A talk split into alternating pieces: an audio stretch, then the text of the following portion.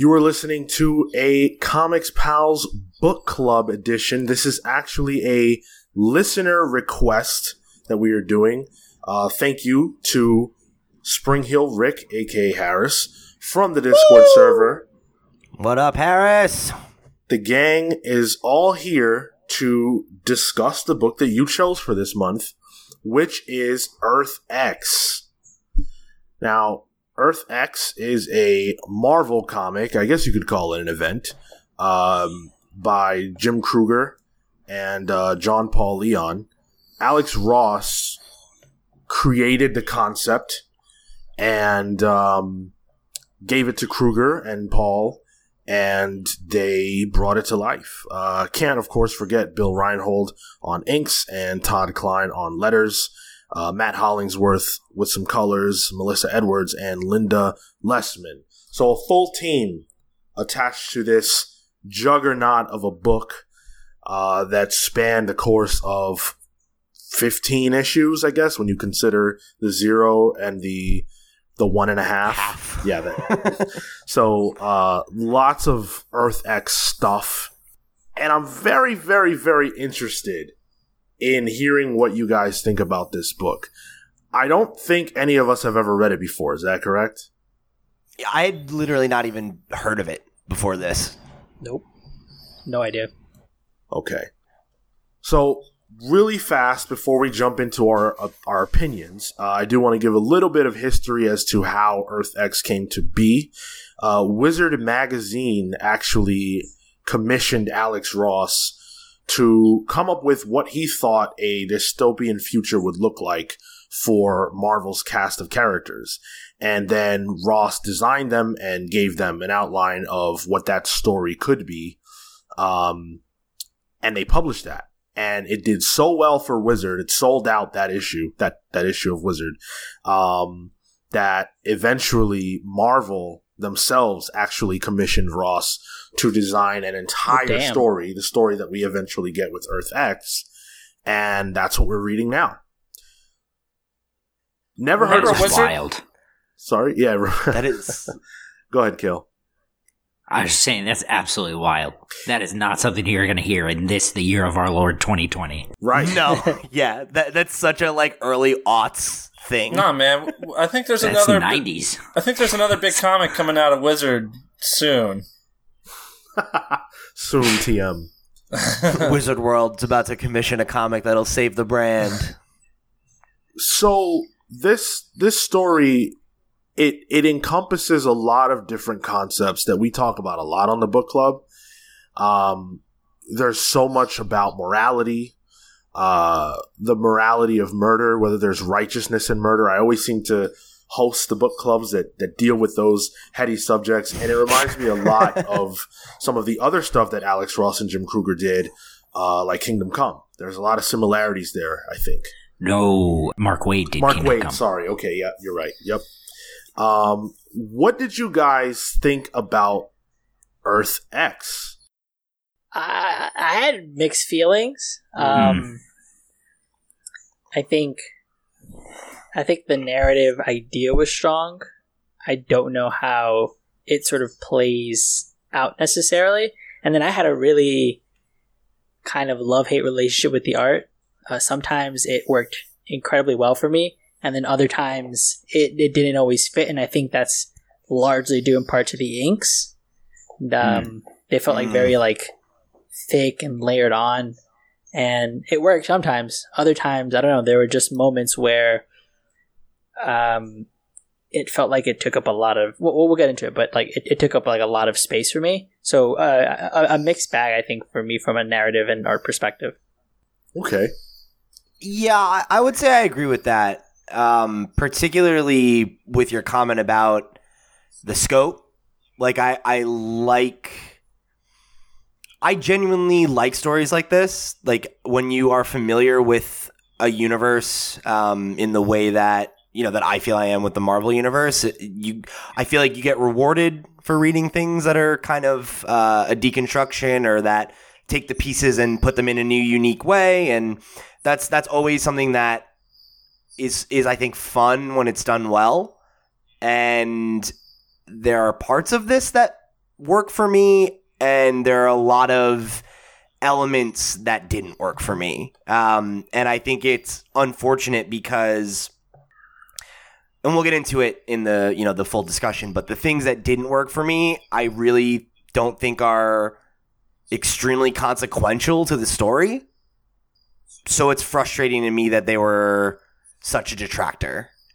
Uh, so i can't really say much more without getting into spoiler territory. So it's like overall there were things i enjoyed about it but uh, mixed bag for me too. What about you, Cale? For me, this came across as, um, and, and I couldn't get this out of my head once I realized it. It's just boring Marvel Kingdom Come.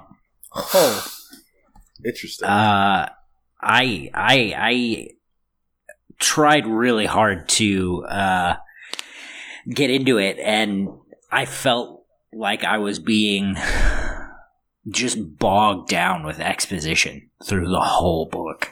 yeah Um, I I agree on the art side of what uh, with what Marco said.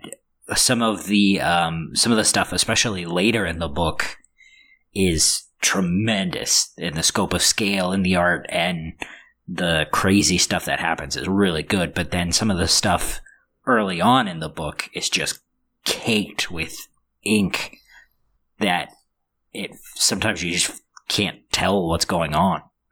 So I, I had a hard time with the book, especially especially in like the format of the the story and the narrative, uh, which we'll get into. So what about you, Phil? this book is like the Garfield sequel, A Tale of Two Kitties. great, This can't wait to hear where this goes. well that's that's a long okay where, where are we going with this with this metaphor phil Thank you. I'm glad you asked. So there are two parts of this story, really, uh, to me. I mean, there, there's Two more, kitties, as it were. two kitties, as it were. Um, there's everything that's happening with Steve Rogers, and I think all that stuff is pretty good. And then there's everything happening with Reed and the Inhumans, and I think that stuff is excellent. So eh, they intertwine, obviously, but like those, they're definitely two like separate narrative tracks um, as they kind of reach a climax.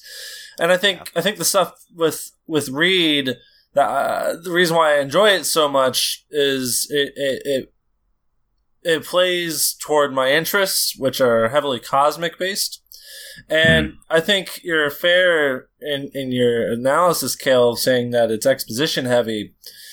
But when it comes to like heady cosmic stuff, I I entertain a lot of exposition. If you read old Jim Starlin, Adams, uh, Adam Strange, uh, um, Adam Warlock comics, there are two very exposition heavy, but I, I, I kind of get into the, the, the, the beats of it. It's okay. Uh, art wise, there's some heavy inking for sure, especially early on, and it, and it, you know, we can get into specifics later. Uh, but you can tell everything is is got that Alex Ross influence on it, especially Steve Rogers' design. Like he looks like something out of Alex Ross's head. Uh, all in all, I I liked the book. I enjoyed it. I too enjoyed it. Uh, I had such a great time reading this book. I was so happy throughout the process, and I didn't know that I would be. Um, i'm actually surprised that you said that yeah, yeah, I, I guess I can see why, but this plays into everything that I enjoy about comic books. Yeah, You know, big, big questions, um, otherworldly characters, cosmic stuff. Phil and I are always on the same page when it comes to that. Um, and, you know, seeing our heroes push to their absolute limits to prove their status. You know, um, a hero, it's easy to be a hero when everyone loves you and everything is, is all well and good. And I think that that's something that comics have talked about a lot. I'm reminded of, um, Identity Crisis, where it shows how, you know, everything between the heroes and villains was like kids playing cops and robbers. And I think you can apply that to Marvel as well. You know, Captain America is the most celebrated hero of all time. Well, what happens when the world that he is you know, the defender of, the America that he's the defender of doesn't exist anymore. You know, who is he now? Those kinds of questions I really love, and I feel like this book asks them in spades. Um, you talked about the exposition, and for me, it was really cool to get these kind of like quick ish descriptions of who these characters are, boiling down, boiling them down to their necessities, and sort of answering to who they are in inspired ways. I actually felt a few times I learned a new way to think about a character that I hadn't before. That's really interesting. Just to interject for a second, Yeah. Something that always uh, people always mention is how Justice League characters feel like this pantheon of comics gods, but it's because like there there are core elements that are are attributed to like really that core five. This book made like Reed Richards, Tony Stark, and and Steve Rogers all feel mythological. Yes, absolutely. And I love that. And I, I was really appreciative of that. And uh, the last thing I wanted to say uh, before we jump in everything is that I felt like there were a lot of moments here that if you are a very big fan of Marvel, will get a massive pop out of you. Whether it's you know you're you're happy about what you're seeing or it's or it's awful in the sense that you know you feel for these characters. I had a lot of those. And that to me is a mark of a great book when it uses your knowledge of lore and history to make the story feel so much bigger. And that's something that all comics do better than a- almost any other medium because of the the history that exists Yeah, I think uh, this book is a good example of a piece that rewards you for being a fan of it. Like if if you there are a lot of like really deep cut Marvel references and like nods to characters that are like really not very significant and stuff like that that are you know things that I definitely think um the experienced fan will will get a kick out of. Yeah.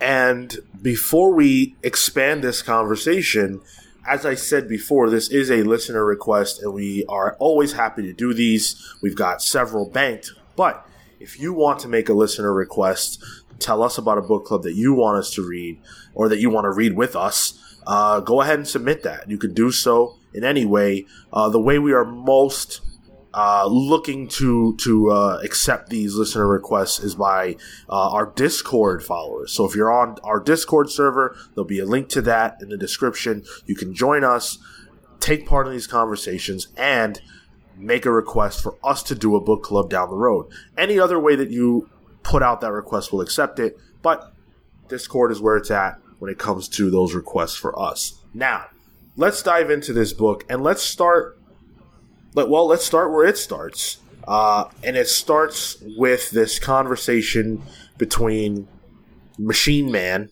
Aaron Stack, and Uatu the Watcher. But neither one of these characters is as we're used to them. And I think that it sets a precedence for what this book is going to be like. Because this does take place many years beyond whatever was going on in Marvel Comics at this time um, and pretty much everyone is different as a result of that passage of time and the things that have happened. We're gonna see these two talk a lot throughout the book. Then the driving narration is these two characters. How did you guys feel about their their general interactions and the fact that they were the focal point of the narration throughout the story? that was the thing that really turned me off. Hmm. Um, because I, when Phil was saying earlier that there are two threads, there's the cap stuff and there's the Reed stuff. Um, I think the other major thread is the Uatu uh, X52 or Aaron stuff. And I think a lot of that stuff was actively not good. Um, like the actual conversations between them of them kind of like, uh, you know, like debating um, the merit, uh, the merits of humanity and the relevance of one man's actions and all those sorts of things. Those concepts are interesting, and some of their conversations are interesting and well written. But like, I'm right there with Cale, where like Jesus fucking Christ, there is way, way too much exposition in this book, especially not reading it month to month. Like reading it as a collected, it's like, yeah, no, no, I, I know. I know. I remember. I, ju- I just read that. I don't need you to spend three pages recapping this again for me. Or like, I don't need two pages recapping a character's history that like, if you're going to tell me about the new elements, about what's different about this Peter Parker and this Reed Richards and this Tony Stark, great. But like, to give me like a page long exposition about who Iron Man is, I, I, like I don't need that, and like I don't think it adds anything.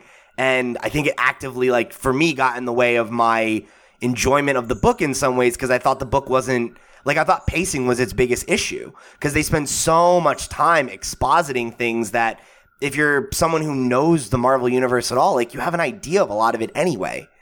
Um, so I would rather it focus on the things that are different and like the story that's actually at hand rather than like so much exposition.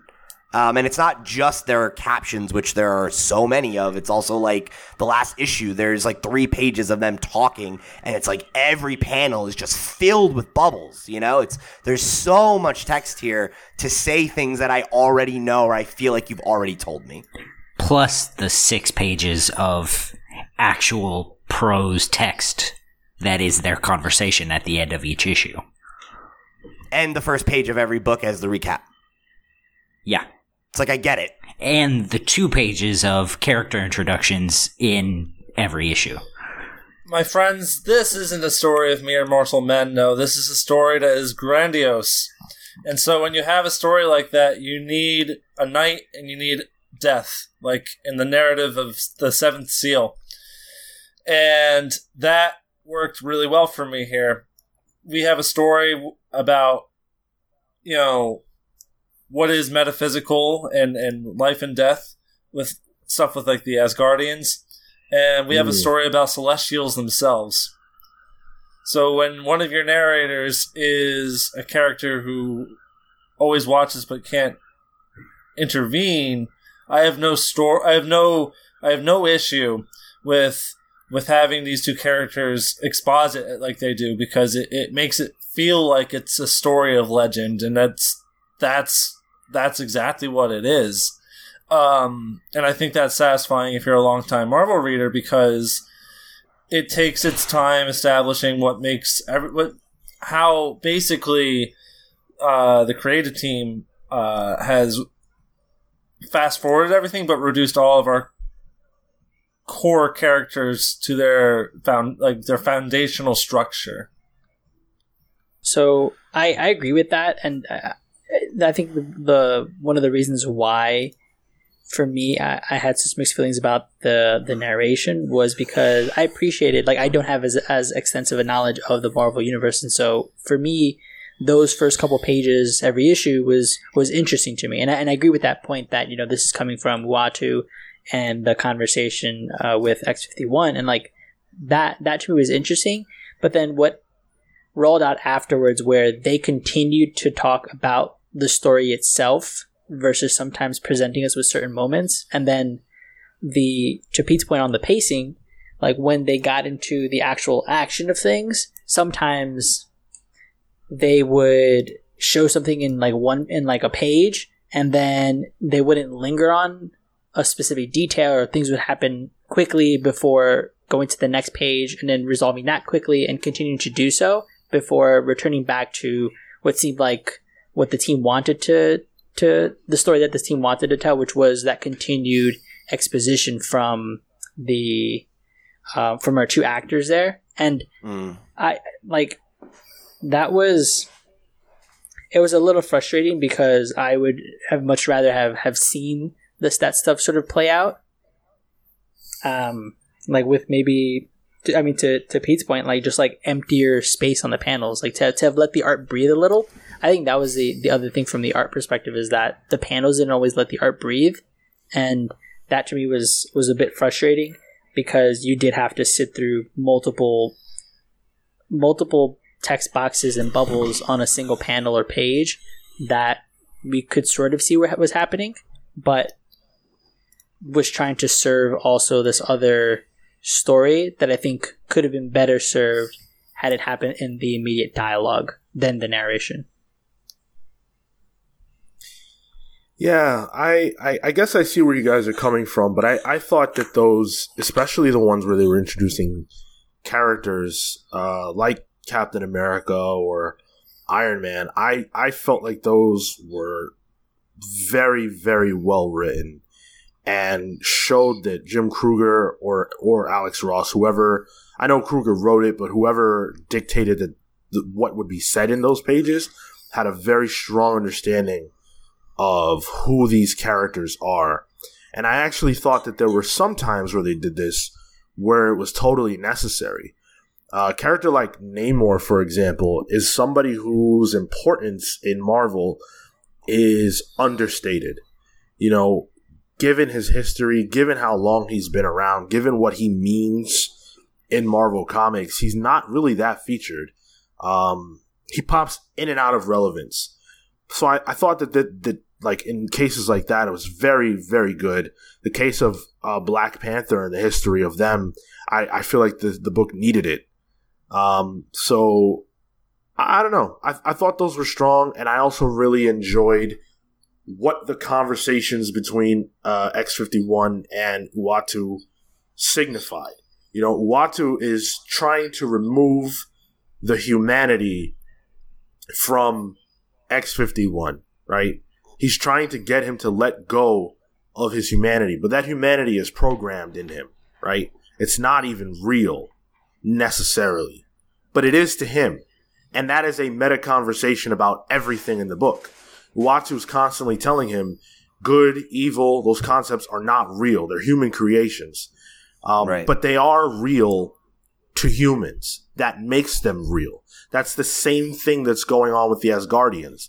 The Asgardians are blobs, right? We made them real through our belief in them, and that's what we do for everything.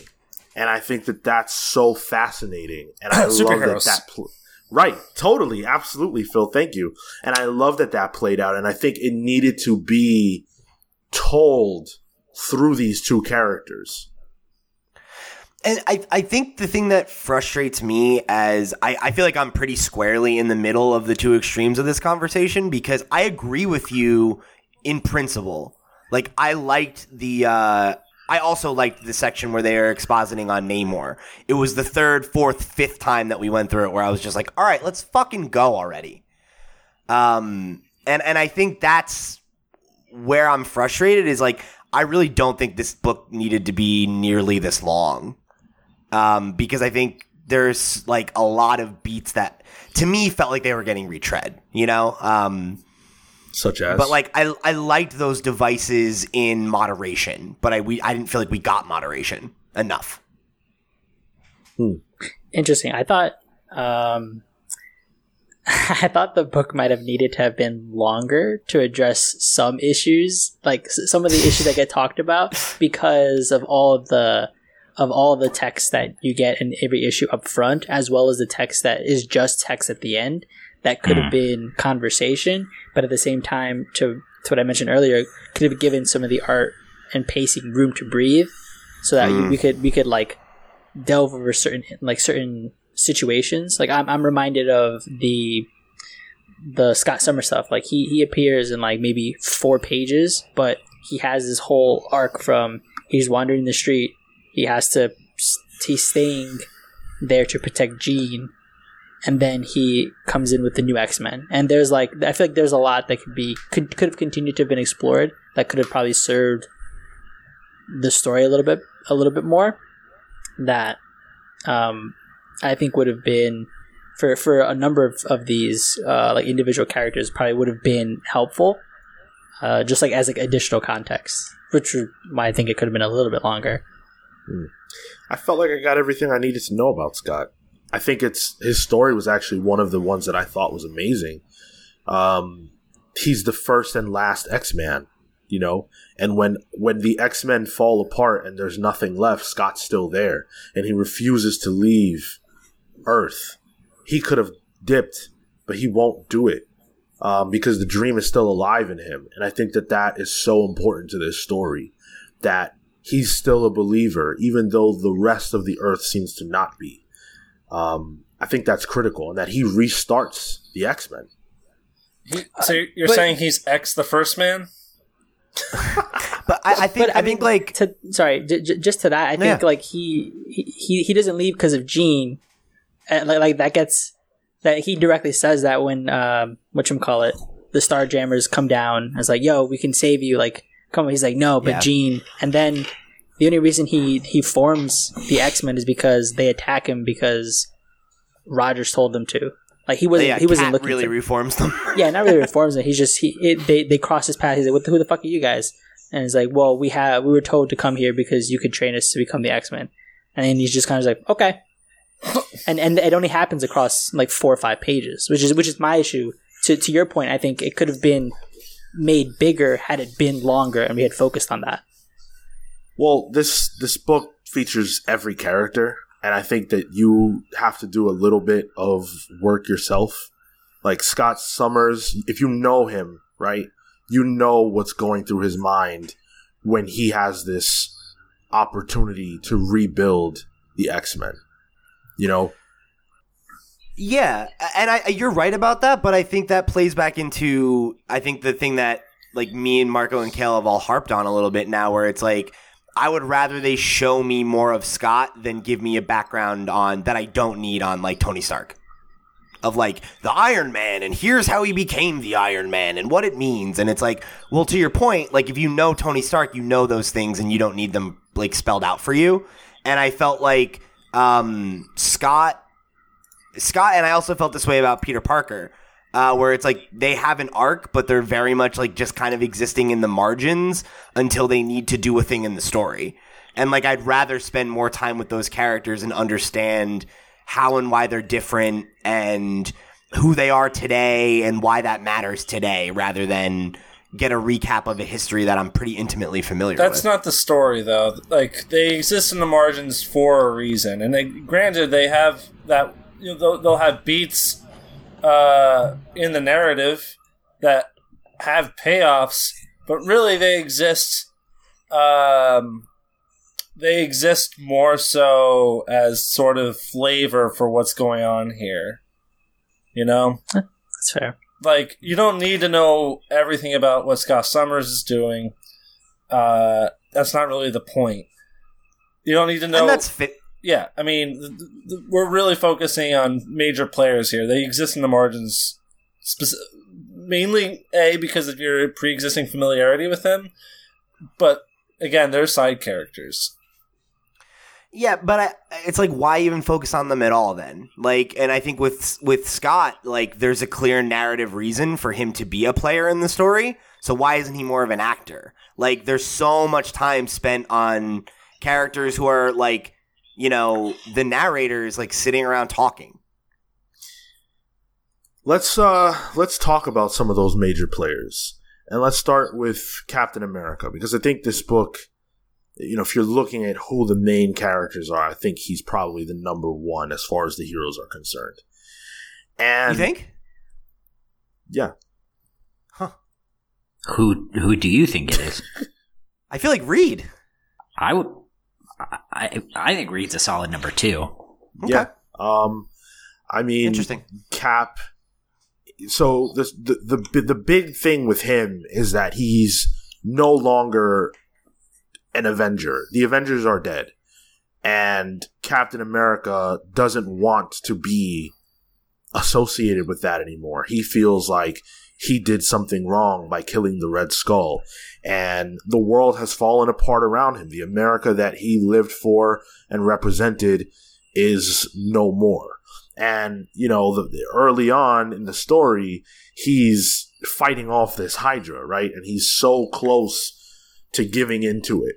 And I saw so much of I saw so much of like our world, our current world in this story Sure. and so much of that was reflected in cap what is the place of a person who hangs on to what their beliefs are these beliefs that shaped and molded them entirely um, in in the face of a world that has changed, a world that has moved beyond them, and it's not good or bad. Not- Like the world. I mean, the world is worse. The world is worse than it was in Captain America's heyday when the Avengers were, you know, awesome.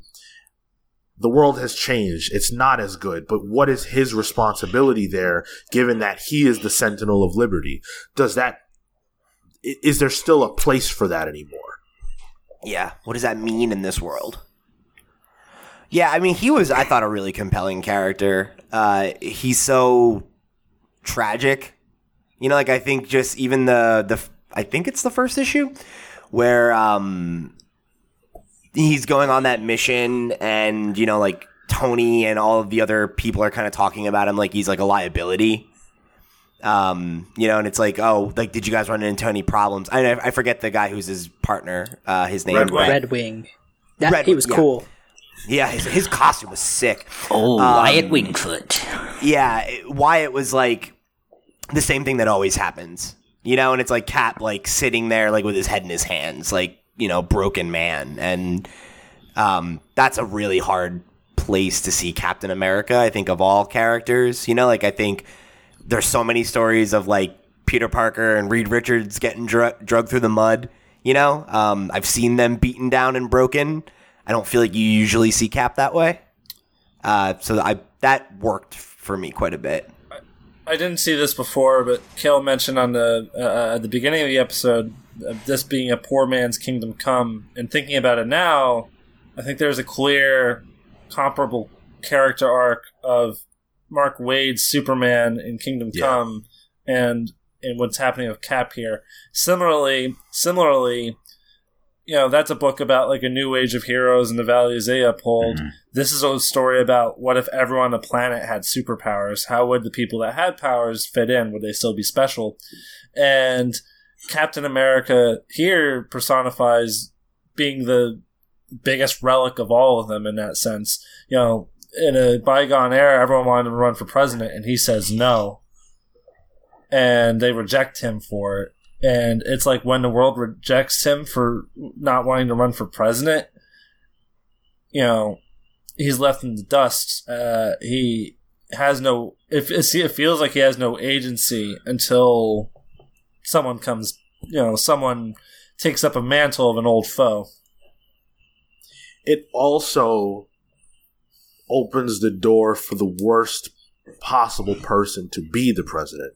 You know, Cap saying no makes room for Norman Osborn to say yes. Wrong. Yeah, What? There are Uh, worse people. and you know i i saw a lot of similarities you know between norman osborn and like our our current version of norman osborn in the white house uh Well, weirdly, that's an insult to the Green Goblin. that's fair. yeah, I think um, I was trying to find the page while you were talking about that, Sean. I remember you brought up that there was like the point about there being a lot of parallels to our current America. Uh, the scene at the end where Captain America is talking about like America, basically. Um, that really struck a chord with me. Um, where he's saying we've forgotten our need for each other, and I emphasize the word need. If uh, we have acted as if we, uh, as if the new power gained from the mutation of mankind was a reason to quit looking out for each other, that it was somehow the death of dependency. But if we slay our dependency on each other, we also sacrifice democracy. We must never forget that this country was founded upon the belief that different people, regardless of race, creed, age, gender, can live together in a united state of peace. Um, and he says, uh, you need to look for the need, see the need in yourself, and see the need in your fellow citizens.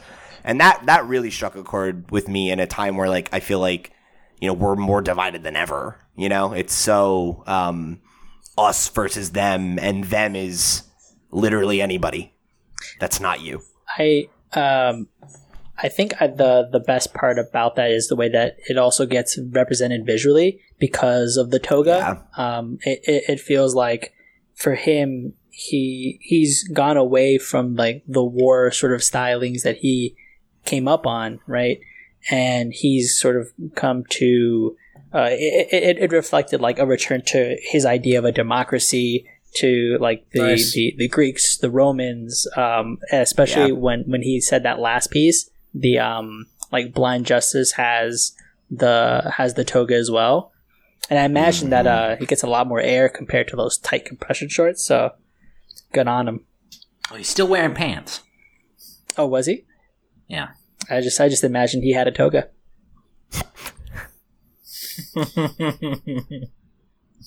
I, I really like that last shot of him too, where like he's up like as the torch is being lit, and like you can just see him like standing with the shield, and like he's got the golden light behind him and everything. It- yeah, it's like a it's a it's a powerful moment. It, it felt emblematic. Uh, I think I'm pretty sure this quote is kind of referenced here, but the the part in uh, Daredevil Born Again where he, he talks about the priority being the dream more so than anything else. Oh, the one thing that I think, since we were talking about like the the two stories earlier, or the three stories rather, like the it, it, it frustrated me a little bit that the Captain America, like like the smaller, mm, quote unquote story, ultimately compared to the message of the larger story, kind of eclipses the the Captain, the Captain America, and like the Scott and the Iron Man narrative because those actions had had at the end of the day they not found a way right would have not mattered. And i think also talks to that uh the the conversation that's being had about what actually is and what isn't and the existence of of uh of humanity and how things would be different because things just iterate on each other. Um so I, I, think I think I found myself a little frustrated having gone through some of that story, having gone through the story at the start, for it to feel like had things not been resolved, it wouldn't have mattered. Um, That's not true though, Marco. Um, the Steve Rogers stories is what you know personifies the Reed Richards story. You, um, I'm sure we'll get into it later, but you know everything that happens with the Celestials and and why people do what they do on the Earth and and how everything serves a greater celestial purpose. Everything Steve Rogers does, especially with like his conflict with like the Hydra, the very essence of a group thinking entity represents like the human spirit and human will and what separates them from serving a divine purpose like toward the celestials or whatever. One kind of befits the other in the narrative. Just quickly, I, I, th- I think for for me, I kind of aligned on the on the uh, Uatu side of it, where like this is just humanity for now, like the the, the idea that the, the mutants So, Marco, I just really want to point out again that you, uh, as you have many times on the show, are clearly identifying with the character who is explicitly the bad guy. He's not. He's just No, right. Marco. There's he's hold on, Pete. There's, no, he's not no, right. There's He's no good and there's no villain. evil, Pete. He says that. It's in the text. You're right. He does say that, and then the entire conceit of the book is that he was saying that to serve his own selfish desires. That's not because he was afraid of dying. Yeah, But well, that's not Well, evil. let's let's let Mar- uh, Marco finish his point. He he's right. We're like like like the the idea was that the mutants would become the next Do we iteration, have right? to, Sean? keep Yes, going marco keep going he, he he's the, the the mutants were the next iteration of humanity. Like, we're no longer we're no longer talking about humans. Everything that we're talking about is in the context of mutants, or at least it should be, right? But Inhumans. it, or Inhumans rather. Um, and the so like humanity as as the core concept remained through the transformation, but that's only that transformation via now, right? Because he he Uatu like considers time over billions of years, not thousands. So that was it. But that's Yeah, but I, I think that like that that like is is attributing quote unquote humanity to humans, and that's not the point of the book. Like X fifty one is a quote unquote human. Like he thinks and feels and sees good and evil, and like I think the the whole it's not Uatu versus humanity. It's Uatu versus life. It's he's like, oh, you're like your like sentient life of your level doesn't matter. sean what were you thinking so. What I was going to say is that Captain America is representative of humanity itself, and what he's fighting for is just in the sense that if Uatu has his way, humanity will cease to exist, which is different than them just evolving. No one's Mm. problem was necessarily the evolution of humanity. Well, I guess that was Reed's problem. And that's one of the things that the book is about.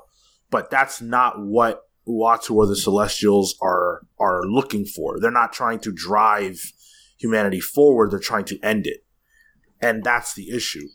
Um, beyond that, humanity has evolved, and that's accepted towards the end. But at the at at the same time, if if Cap fails, right, and the Celestials don't win, like that would have happened anyway. What happens with the Celestials and Uatu is unavoidable because that's the fate of humanity, right? Is to eventually have to deal with this threat. But everything that has come before this moment, including the stuff that happens in this book, is important for humanity to be able to win in the end. Um, because if the Avengers don't exist, right, which is how they were trying to build the threads with Loki's relevance to humanity and how he's ultimately kind of good. Because if the Avengers never exist, if Spider Man never exists, if, if, if, if, then in this moment they lose. Yeah. I, I liked uh, I liked Loki's role a lot, and I thought it was great in the point where he's like the one who rallies the Asgardians to like save you know Earth, and then like I like how he's like, oh, do I have to be the villain again? Fine, like whatever. He's like, that's my role to play, but like you need me. I want to take this opportunity to establish exactly for anyone who is listening that didn't read it or is listening and maybe was not clear because I think it's possible to be unclear about what was going on. Um, exactly what the agenda was. So what we learned throughout the book is that the Earth is a celestial seed, basically, like a Like almost like a like a celestial in and of itself. And like a god come. Wow. Sure. and it, it's going to be born basically and then when that happens boom you know pop goes earth and everyone on it and that was the ultimate agenda and humans were the defense of this celestial yet to be um go ahead phil I love that so dude much. yes that was cool. yes Oh. absolutely Yeah, it was so satisfying from like a narrative perspective where it's like we reap our own destruction. Mhm. Like um is that is that not so uh not on it's, it's so on the nose of like what feels like what's happening in the real world like uh, our own you know our power in real life is our our cognitive ability to think and everything and in doing so it's like ushering in our own destruction with things like climate change or whatever. And so that enlightenment in this book is is is more comic sized which i love which is we humans are given abilities far beyond those of normal men in that we we have to protect the egg that will destroy all of us one day. There's like an almost like reaper thing going on like in mass effect Yeah. where like life don't spoil it yeah well that that there you have it folks if you get it, you get it. yep So I want to pivot and get back to the character focus because I do think it's important to establish where everyone's coming from. And we talked about Cap and his role. I think it's equally as important to talk about Reed, who is one of the mm. other major players in this story, and the Fantastic Four and their story. The Fantastic Four, I don't even think that there's an allegory for them in DC in terms of what they mean for Marvel. They represent the expansion of humanity into the stars. They represent family. They are Marvel's first family. And this book was very respectful of that in the sense that it placed importance upon them, but it also completely ravaged them. And that was hard to watch. Seeing seeing the history That was the thing I thought you would hate. seeing the history of how we got to where Reed is, where Reed is wearing Doom's armor, which is a shocking thing for any fan of the Fantastic Four, seeing how um, Johnny died and how Sue presumably died. And Ben just kind of goes like, all right, well, I'm just going to live a regular life. Um, was hard. That was hard. That was the first time where I was like, "Oh no! Oh my god!" When when when Johnny dies, when Johnny dies at the hands of Namor, and again that importance for him to die at the hands of Namor, who's almost like an adjacent member to the team, who's had such a tumultuous relationship with them, that really, really, really sucked. The water extinguishes the flame. Well, the, the Oh.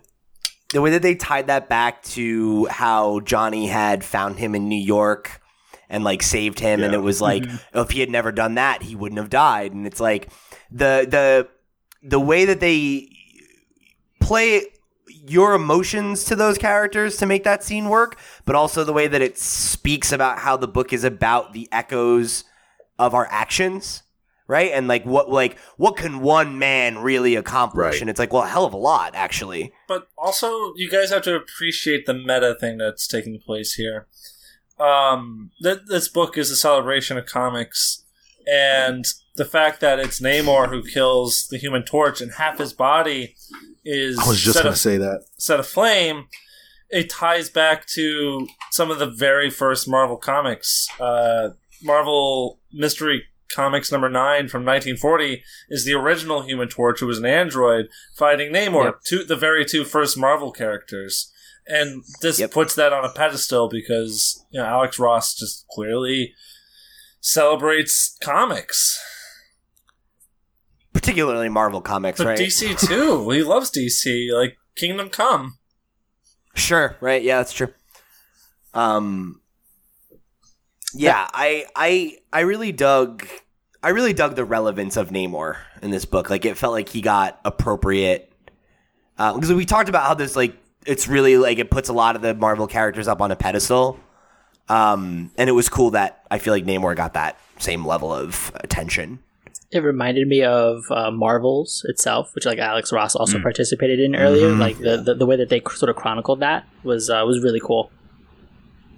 So to to speak on on Reed and and Reed's journey, Reed I feel like in so many stories after this is played the villain. And I was so afraid that this was going to do that.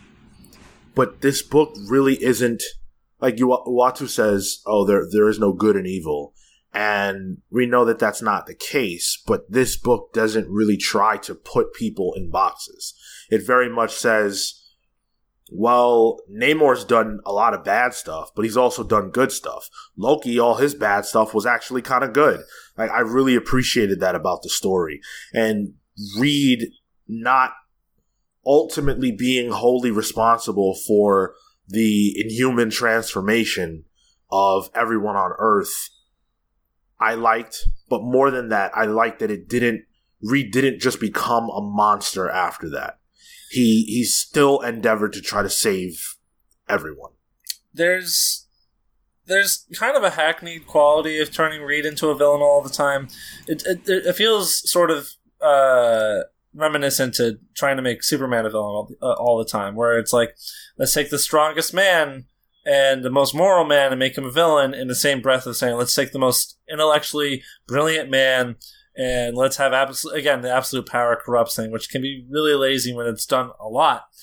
So I like how it kind of takes it kind of takes like a, a B science fiction angle here, where it's like the brilliant scientist believes he messed up and is paralyzed by grief, but doesn't know what to do. He doesn't know what to do until the Inhumans show up, and you know pe- uh, the pieces start to move here.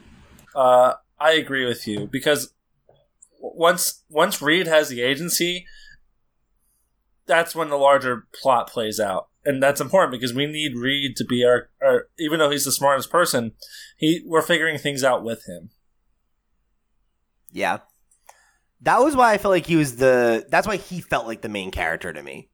Um as much as I, I I totally hear what you guys are saying about Cap's journey and like his relevance to I think the overall action of the plot. Um Reed was the character I found myself like rooting for the most. Where like I I I'm not um I'm not wholly against the idea of the the Reed as a villain thing. Like I think the Ultimate universe did a really good job of establishing him as a beloved character and then having his fall from grace feel really heavy. Um, but it is definitely like a well worn thing at this point. And I was, I agree with you, Sean, where like I was kind of afraid that's where it was going to go. And I liked that they, rather than kind of like leaning into, oh, what happens when Reed loses everything, you know, and, and he has nothing, you know, he becomes cold or whatever, right? His cold intellectual side takes over and he becomes a monster.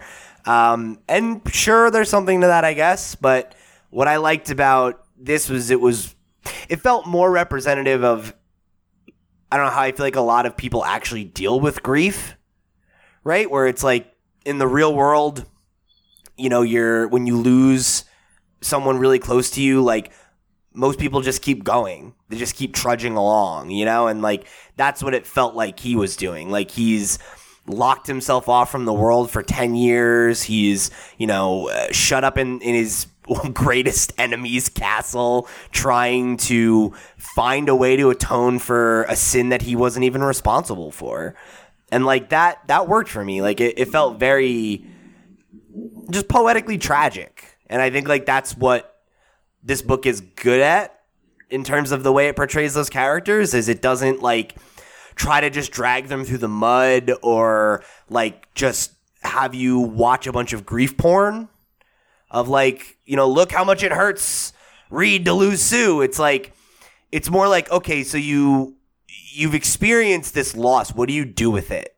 Do you go inward and and isolate and and like wallow in guilt and you know and regret? Or like do you do you like rise above that and try to you know try to reclaim some part of yourself and you know and and still be an actor and still be a contributor for good well this story is very much about the enduring spirit of humanity and reed and cap represent that very, very well. They both have suffered tremendous loss. Cap, the loss of the relevance of his ideals, and Reed and his family. The two things that define those characters the most are taken from them, uh, and they don't give up. You know, at least not not fully, not entirely.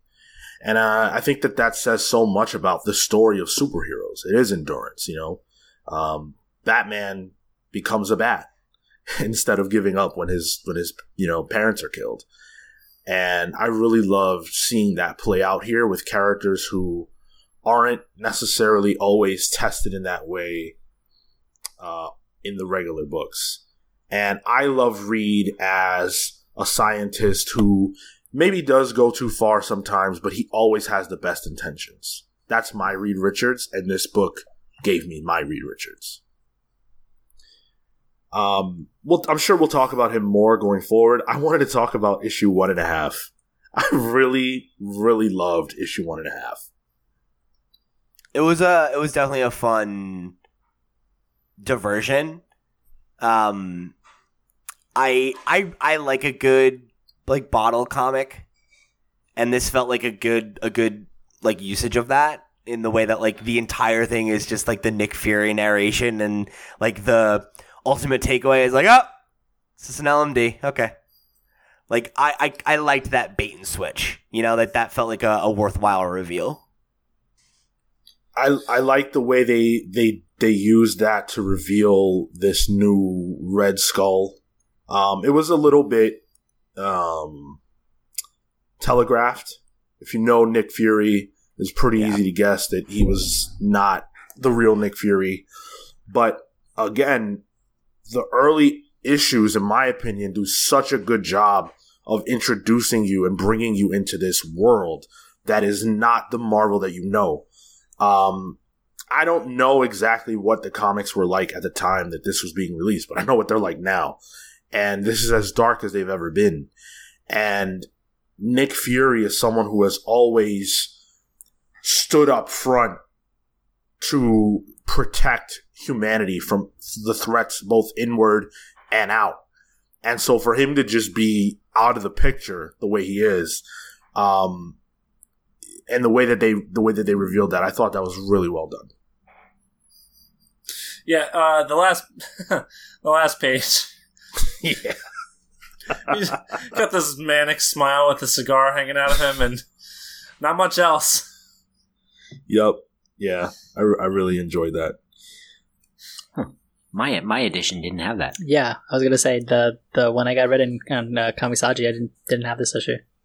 Oh, bummer. Well, maybe you guys can go back and check that out if you want, because I, I I thought it was really good. Um, it is a diversion, but again, it, it the, the biggest thing you get out of it is how it introduces the new Red Skull. Okay. Uh, the other the other major group that's worth talking about is the Inhumans, who I think have a very weird relationship to the rest of Marvel. Uh, a lot of fans do not like the Inhumans.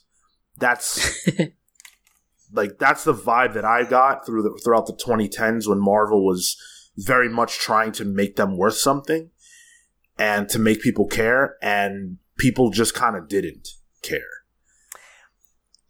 I feel like they had that baggage of like them wanting them to be the replacement for the X Men, and I feel like fans were just like, no, it's not the same.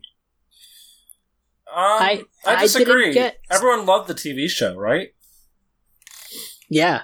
Yeah, Uh, it's the most successful piece of MCU content, right? Sorry, Marco. Well, it led to that movie that definitely came out where Vin Diesel was Black Bolt. That's right. Oh, damn, I that would have been perfect. He wouldn't have had to talk. I- so I, I I I think one of the the the things with the Inhumans is like I did I didn't understand their difference. They felt like space mutants. Hmm. they kind of are. You're not wrong. I mean, yeah, Uh, that's basically what they are. uh, I get it. Yeah, the the mutant and human relationship in comics is definitely weird. I think this book did a really good job of establishing how the Inhumans make sense in their relationship to humanity, um, but also some of the differences between them. I also thought it was interesting that, and I noticed this a, a, couple of few times that that creators have stolen from this book to tell Yeah, stories. I- yeah, I was going to make that same joke about uh, Charles Soule stealing the yes. uh, uh, the Terrigen Mist bomb. Well, that. Uh, correct me if I'm wrong, but doesn't that happen in Infinity? Is that Hickman? Yeah, Hickman. I think it's Soule. Soule must have carried yes, it out. yes, he's the. Okay. Yeah, he was the one who got to tell that story. Um, but I'm a I'm a fan of the Inhumans. I like the Inhumans quite a bit, and I I really liked their role here. I like them being a part of this story. I don't feel like you can tell the story of Marvel without them. Uh, I wished that Black Bolt got to do a little bit more, although his his Yeah. eventual big moment was I thought was phenomenal. I thought that was so cool. He, Phil, back he, me up. Yeah, I was about to say he typically has like the, you know, if you're gonna make like a short list of of of characters with like some of the baddest fucking moments in comics, my man Black Bolt's in the top five easy, especially when it's not like Easy. a uh, not like a Superman Batman level character. Like Black Mm. Bolt's whole gimmick is I'm quiet, I'm stoic, I'm a wise king, and now I'm gonna go ruin half an ecosystem by saying one syllable. That's yeah. I mean, like that's like the coolest thing about him in a story is I feel like he's a smoking gun. You know, like it's you're just like waiting for when it's gonna happen. Like you know he's gonna do something. He's gonna eventually talk, and shit is gonna go south, or or in this case the exact opposite. but yeah, uh, I very much agree with you. Where I liked his moment, but I felt like there was so much mystique around why he was acting the way he was and why he was like so cold and distant and um I wish that I wish there had been a little bit more for him to do. Black Bolt's traditionally a tough character because he can't talk. Uh, and a lot talks of to his wife. Right. A lot of times he'll talk to his wife. There will be some sort of uh, telepath who can speak his words for him, read his mind, like Charles Xavier in, in the Illuminati. Um, so yeah, he, he's tough in that way. I, I think Is Medusa a telepath? How does she talk to him? because of Her hair. whoever That was good. his wives have have direct access to his brain. Okay. Stop telling my pubes you want a glass of milk.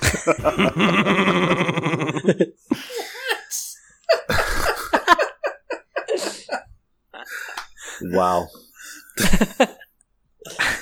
Uh, let's talk about Tony.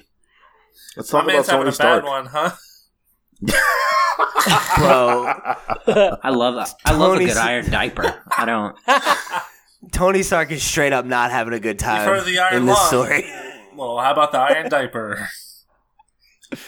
For me, Tony was was probably the saddest story because he was a shell of himself. He was, you know, Tony. You know him to be so confident and so powerful, especially now. Like if you look at the the way he is now, you know how we've seen him in all these movies and stuff. The character that we are familiar with. This is almost the opposite of that. He's very, very much turned inward. You know, when you talk about the way that people handle their grief or their pain, he said, screw this, I'm going to build an iron prison for myself. But at the same time, one of the things that this book is really about is freedom and what that actually means and what a lack of freedom is. In the beginning of the book, and I'm going to tie this all around Iron Man, in the beginning of the book, we get the Hydra, right? Which is just this blob that sucks people in. But it can only do it, at least that's what I got out of it. It can only do it if you if you are willing to be a part Yeah. of it. You have to acquiesce. Exactly. And we saw how Cap almost did it, not because, you know, he just wants to be down with Hydra, but because it would be freeing to not have to be a person. You know? Um, Yeah. Kel's Um, existence. Oh, man, that's a dream. Just let me not be a person for Just five let me goddamn slip away minutes. already. Jesus. and of course the the skull, the red the new the new skull represents a similar thing, but that's not by choice. You don't have the ability or the autonomy to choose to be taken. He takes you and you have to live with that, which He is sucks. yeah, that's completely awful. But Iron Man is choosing to basically exist in his cage and be free from judgment, free from any type of ex- external responsibility, but still have the ability to kind of do what he wants to do. So he's not the Hydra, but he's also not the Skull. And I thought he represented a very interesting place of of like he's still doing Iron Man stuff in a way, but he's doing it completely on his own terms. And he chooses to align himself with Norman Osborn so that he can have the resources to do what he wants to do, but not have to really work for it. Right. I dug that. He's a staunch businessman and inventor. That's He needs the money. You need to cash money if you want to build Marco. stuff. You, I am mo- convinced more and more every day that you are an alien or a robot. I'm a super That is villain. so not the point of that character arc. it wasn't, but I like that aspect of it. Did anyone else But- have? Yeah, go ahead. I, but but I do agree. Like the, the, the way that he he does portray freedom. I, I especially like the panel where he like finally breaks out. and He's like he freaks out for a second that he's been like contaminated and whatnot. But uh, then he steps out. He's like, "Oh, I'm alive," and then uh, he doesn't yet realize that he has like that piece of metal like that's been driven through his body. He looks up and like the butterflies are there.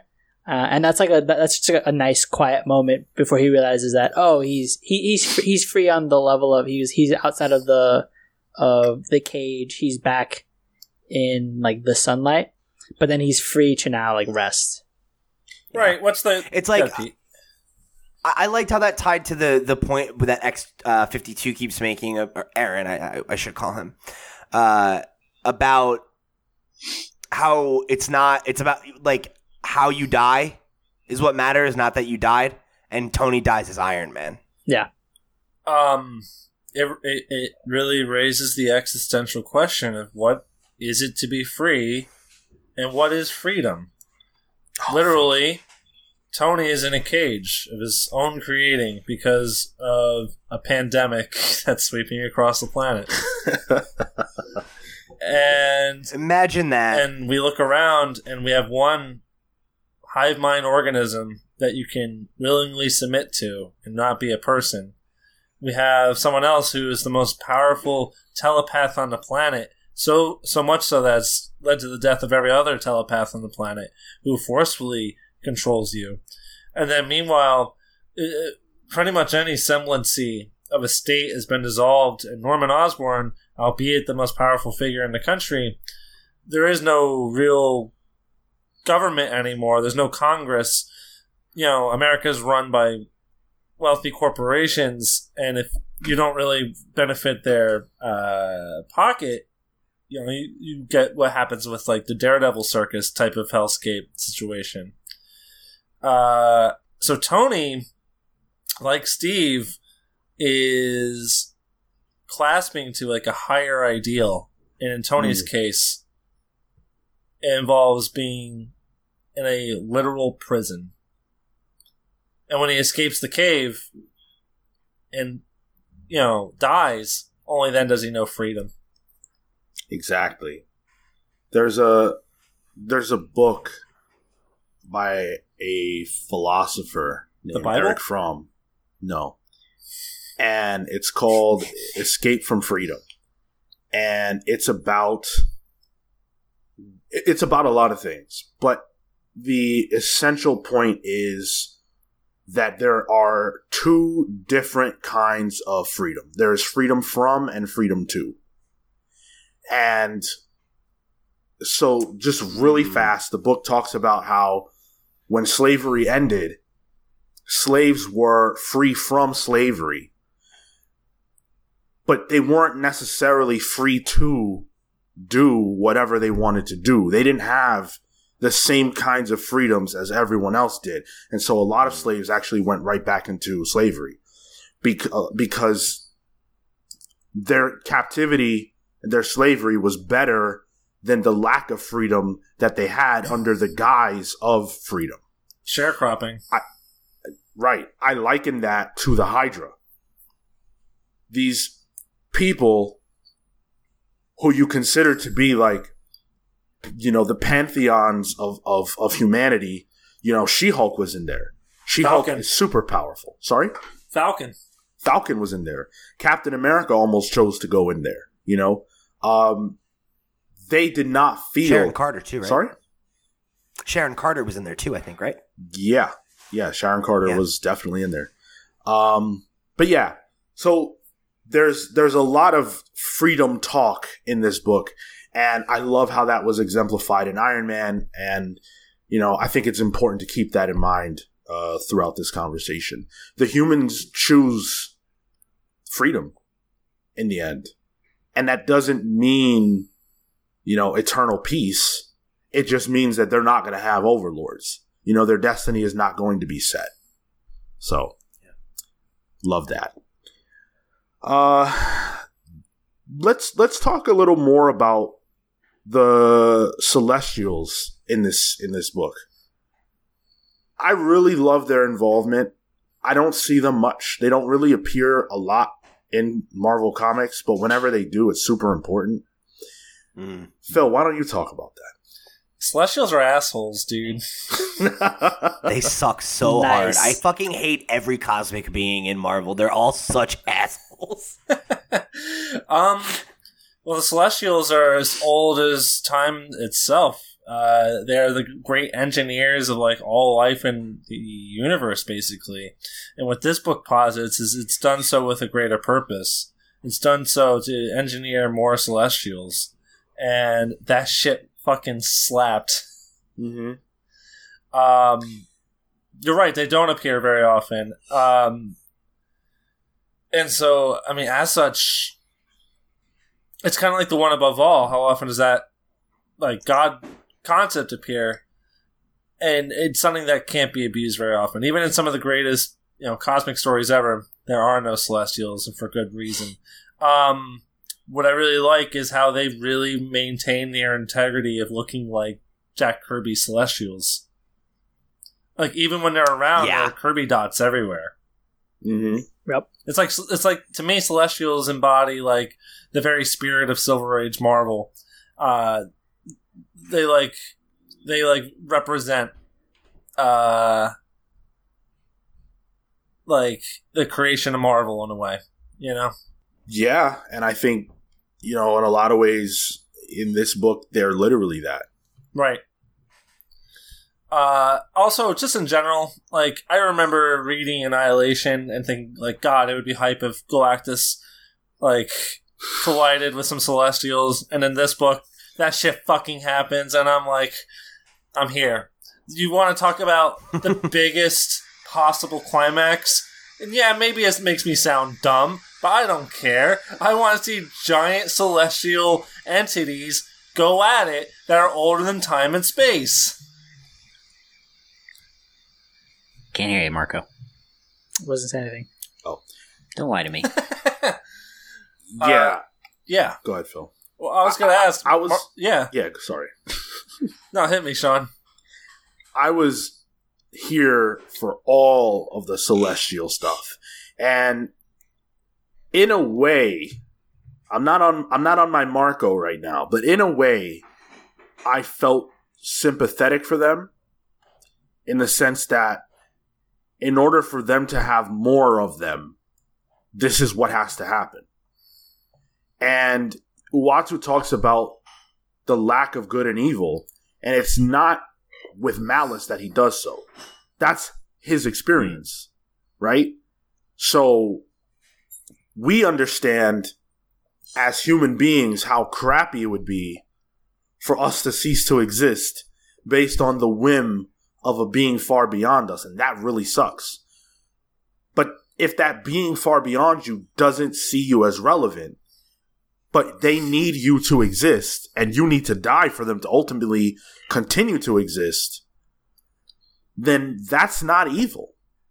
There's a there's a simple there's a simple narrative here of of of the need to just continue on. Mm. And that's a very human experience where we need to be able to continue on. And that's what this story kind of represents. And that's true of the Celestials here. And there's an almost fate like aspect of it that plays here, which happens a lot in in in greater cosmic stories in Marvel.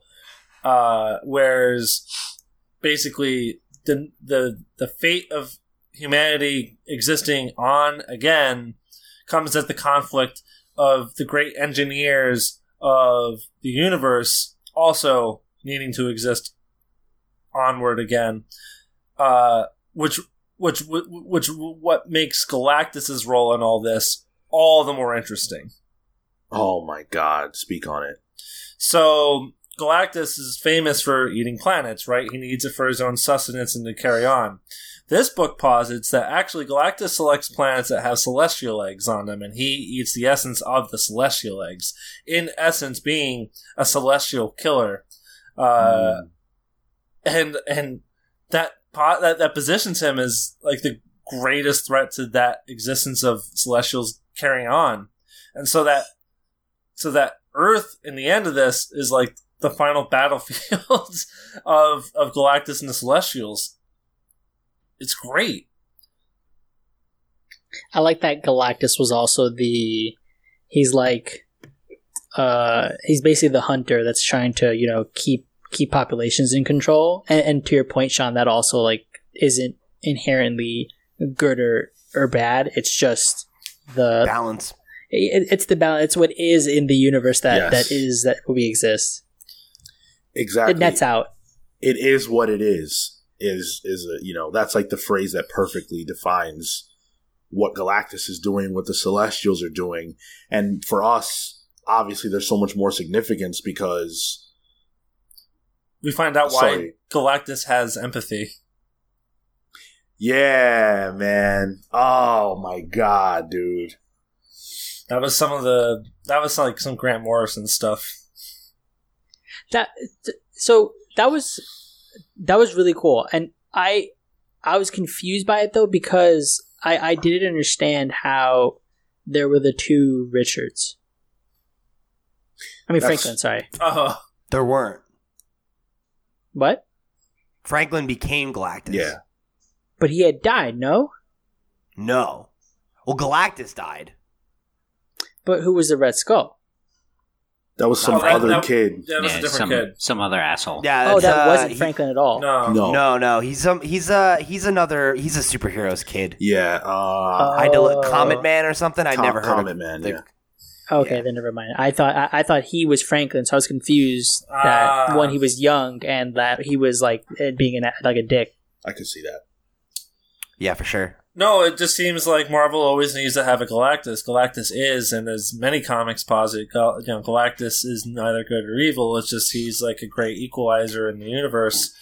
Uh, He's a force of he's nature. a force of nature, and so Franklin Richards satisfies that without actually knowing who he is anymore.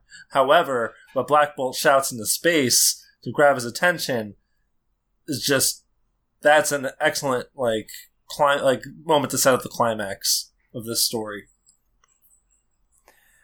I was overwhelmed during that whole period.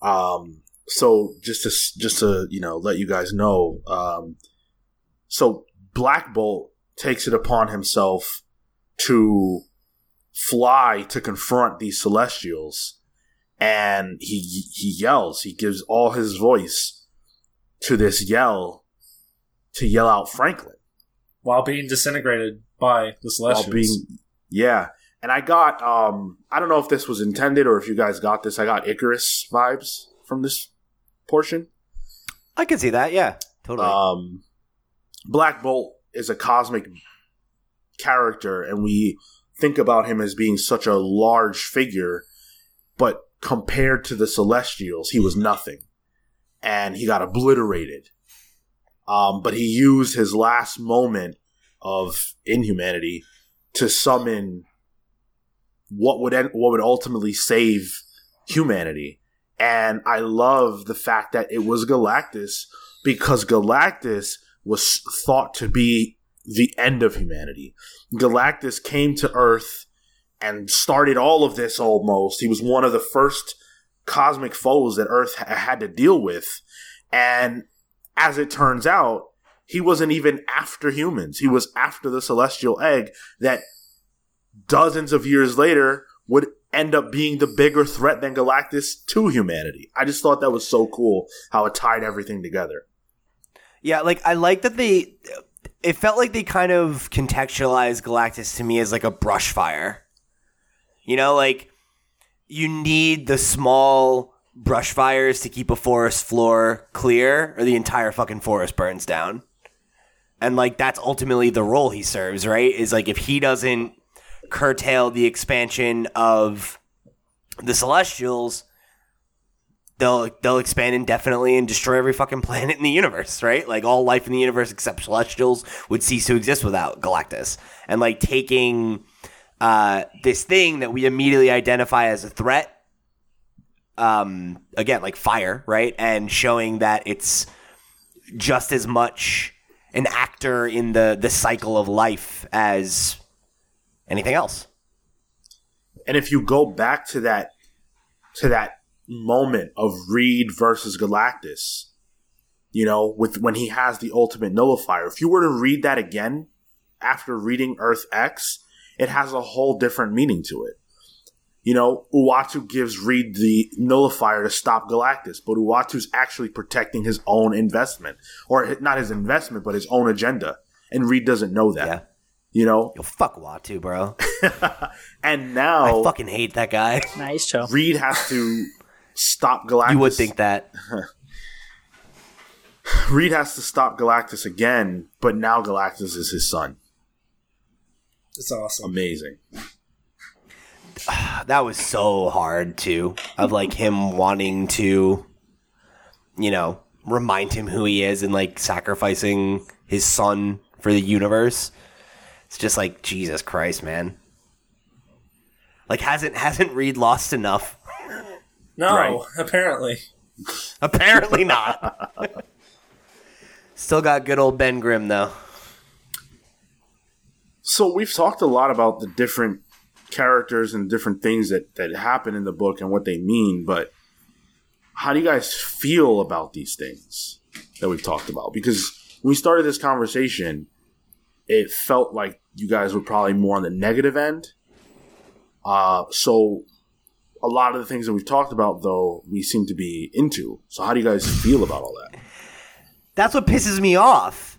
Is like it. It uh, on paper, I dug it a lot. Like I like I like the story. I am really fascinated by these kinds of stories that take familiar iconography and and lore and everything and turn it on its head because as a reader it's satisfying to be like oh what the fuck? Like where's this going to go? Right? Because we're in uncharted waters.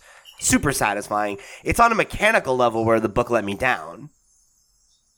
Hmm. and i don't think it's because the writing is weak or the art is weak or anything it's that like each one of them makes a small error that to me makes this feel more like in a you know if we're gonna rate it like a high seven mid eight range for me versus like it could have been a nine. It could have been something that i was like this book is fucking great and i recommend it to everybody.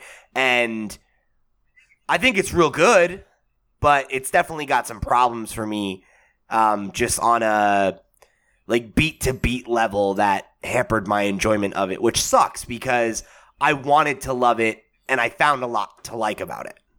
I know this Yeah, question's I'm- I'm- addressed to I'm me, Sean, with Pete. and this book stinks. It's bad. I hate it. What? I said his question was addressed to me, and where I'm at, I think it's the worst book I ever read. It stinks. It's lousy. Mm. Yeah, can that see sounds like that. you. Uh, I, I I agree with Pete. Like th- th- those are the exact. Uh, so it's- that's the exact same way that I feel about it. it. On that mechanical level, it just doesn't. It. It hits the moments, but it it hits them in a clunky way, and I think that Mm. that hurts my enjoyment of it, not the quality of this of like the overarching story. Yeah, that's well put. Is that also where you kind of end up, Cale? Yeah, I'm I'm pretty lukewarm on the whole thing. I think I I don't know the the celestial egg business just didn't. I don't know. It didn't it didn't work for me. I like the stuff around it, but it just didn't didn't hit. Did you guys think that the story needed that element? The celestial element specifically. Mm-hmm. Uh, Yes. I think yeah. I think that's what separates it from Kingdom Come specifically. Uh, because the the when I said that earlier, you know what I was what I was specifically thinking of is you know we talked about the Captain America Superman parallel, but also the you know the the new Skull generation going up against the old Captain America generation, and they're gonna they're gonna fight to the death, and that climactic battle is gonna come to an end because a guy screams into space. But I think the the celestial level of it, that extra cosmic level that DC uh, that Marvel does, I think just a little bit. I don't want to say better, but a little bit more accessible than DC does that's fair. uh it it added another level to the story that works despite it uh, being like the root cause of the whole thing which to me didn't hit as well Yeah, I think it sets it apart from other similar stories. You know, I think there are a lot of stories of like, what if the Marvel Universe kept aging? What if there was an apocalyptic event that ended the Marvel Universe? What if there was a twisted mirror version of the Marvel Universe where everyone's old and sad and dead? Like, there's so many fucking books like that, you know? Um, and particularly a good number of Marvel books that are like that. So for this to have a broader cosmic implication that I think had echoes throughout all of the other arcs and a lot of the other symbolism in the book, to me, uh, I think really elevates it a lot. The Celestials like tie in the whole thing. It justifies the entire narrative structure of it. It's what makes it feel as big as it is, um, you know, at the end of the day, this is a story about the human experience and and and, and what freedom is, but it's it's done so in the most big, like grand scale way possible in Marvel.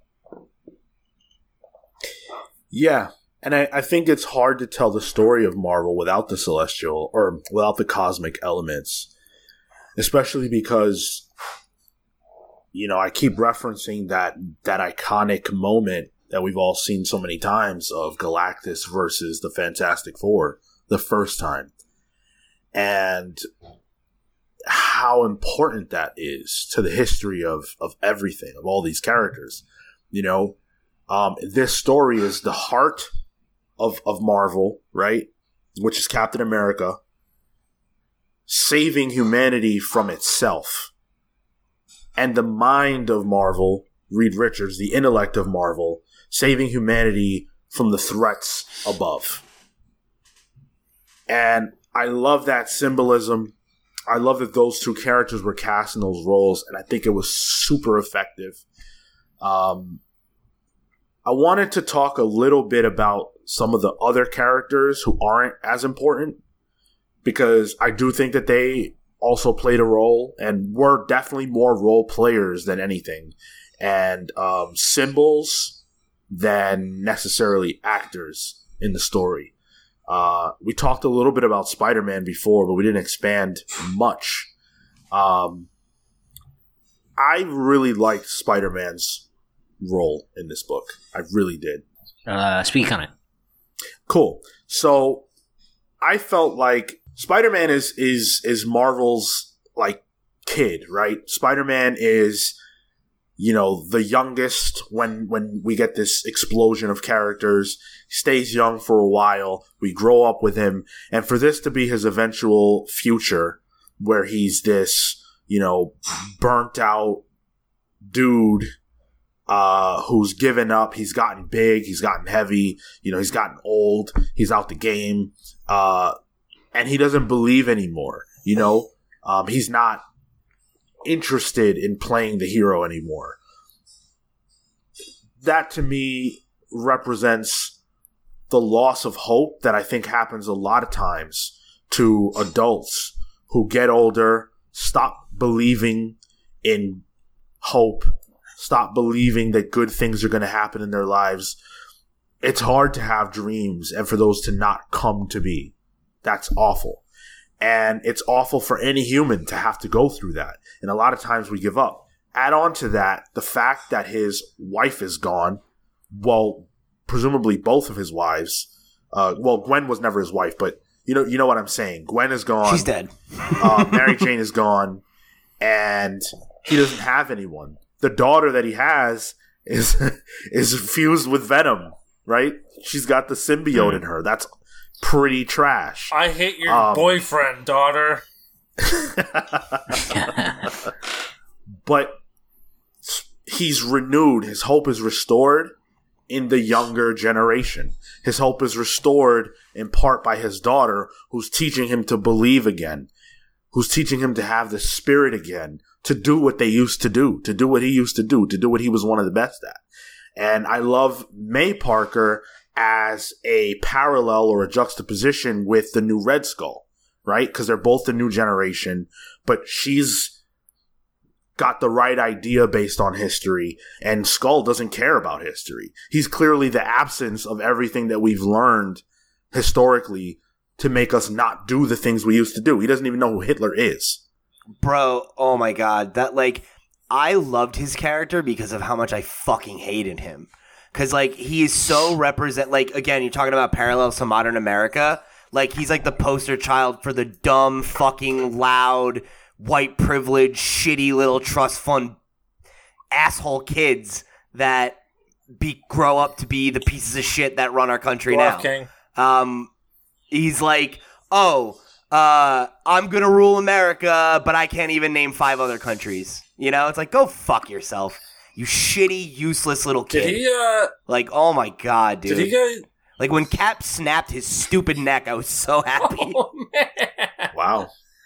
Uh, did he remind you guys of Superboy Prime at all? I No. didn't think about that. There's that kind of uh, there's that arrogant, like his great power. In in a way, he's like the antithesis of Spider-Man because with great power comes zero responsibility. Right. and and that's like true of Superboy Prime and Infinite Crisis as well. Uh, Mm. Like uh, again, like an antithesis to the values of Superman, which you you know, Spider Man's like trying to be like a Superman type character anyway. So that's what I was thinking. Um, my I like this is like one of the cheesiest lines in the book, but it definitely got a, a laugh out of me. Is the part when he's like, "I'm God," and then Cap's just like, "Then I'm Nietzsche." that was fucking great. I was like, "That's hilarious." He was right. He was Nietzsche. um, but to take it back to to Peter for a 2nd it's funny because like reading this, I very much thought Sean was gonna um have like have problems with some of the rewrites and some of the way that certain characters were portrayed or whatever. Um, because that's like been a, a thing we've talked about in some of the other kind of like alternate universe stories. And I kind of felt that way about Peter in this book, where I was like, he's so like his arc is uh, good and interesting, and I think it works in the broader context of the story. Um, but I felt like he felt so half baked in terms of like his portrayal, and I thought some of the way that his like uh, youth was characterized and some of the the ways that he acted like felt like they didn't ring true to me for um like who Peter is and what he's supposed to represent and everything. But in the same way that um in the same way that I think like Reed was broken down in uh, Spider-Man Life Story, which was a book we did on the book club a while back, and that was the criticism you had had, Sean, where you're like, I feel like his character is assassinated to serve other characters. I felt that way about Spider-Man in this story. I don't. That's not a critique, really. It's just that was my read of it. I didn't feel that way because the story was very much A, not explicitly about him, and B, uh, really, things have gotten really bad. Uh, this is the worst possible future, other than just absolute extinction, which the story is ge- gearing towards. Um, and one thing that I think people overlook about who Peter was as a young person is that he was kind of a douche.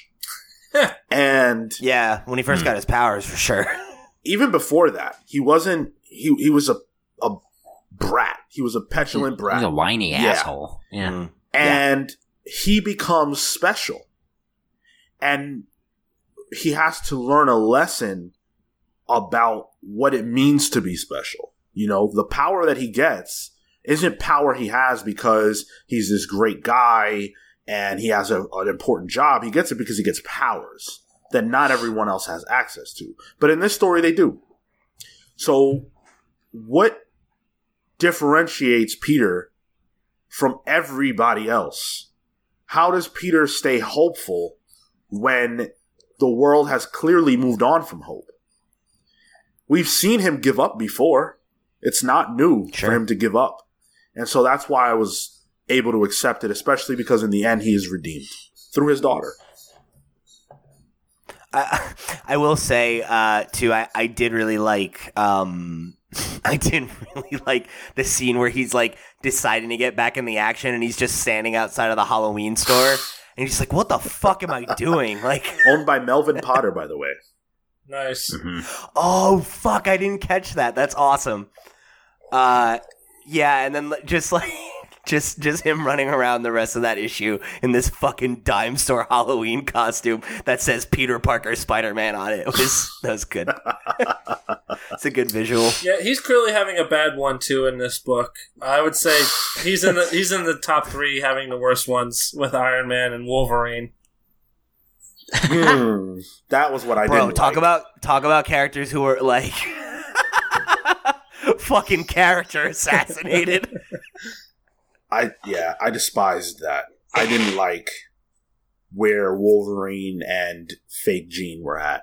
And I'm glad it was Fake Yo. Jean when they said it was Madelyne Pryor. I was like, yes, thank God. Bro, that fucking killed me though. Just like the fact that she's like fuck you, I'm leaving you. By the way, I'm not Jean. I was Madelyne the whole time. I was like, God damn, like what a bomb. I know, right? Um, yeah, didn't didn't care too much for that. Having a real Uh, bad don't know time. You how- don't say. I don't even know how Wolverine can get fat, but all right.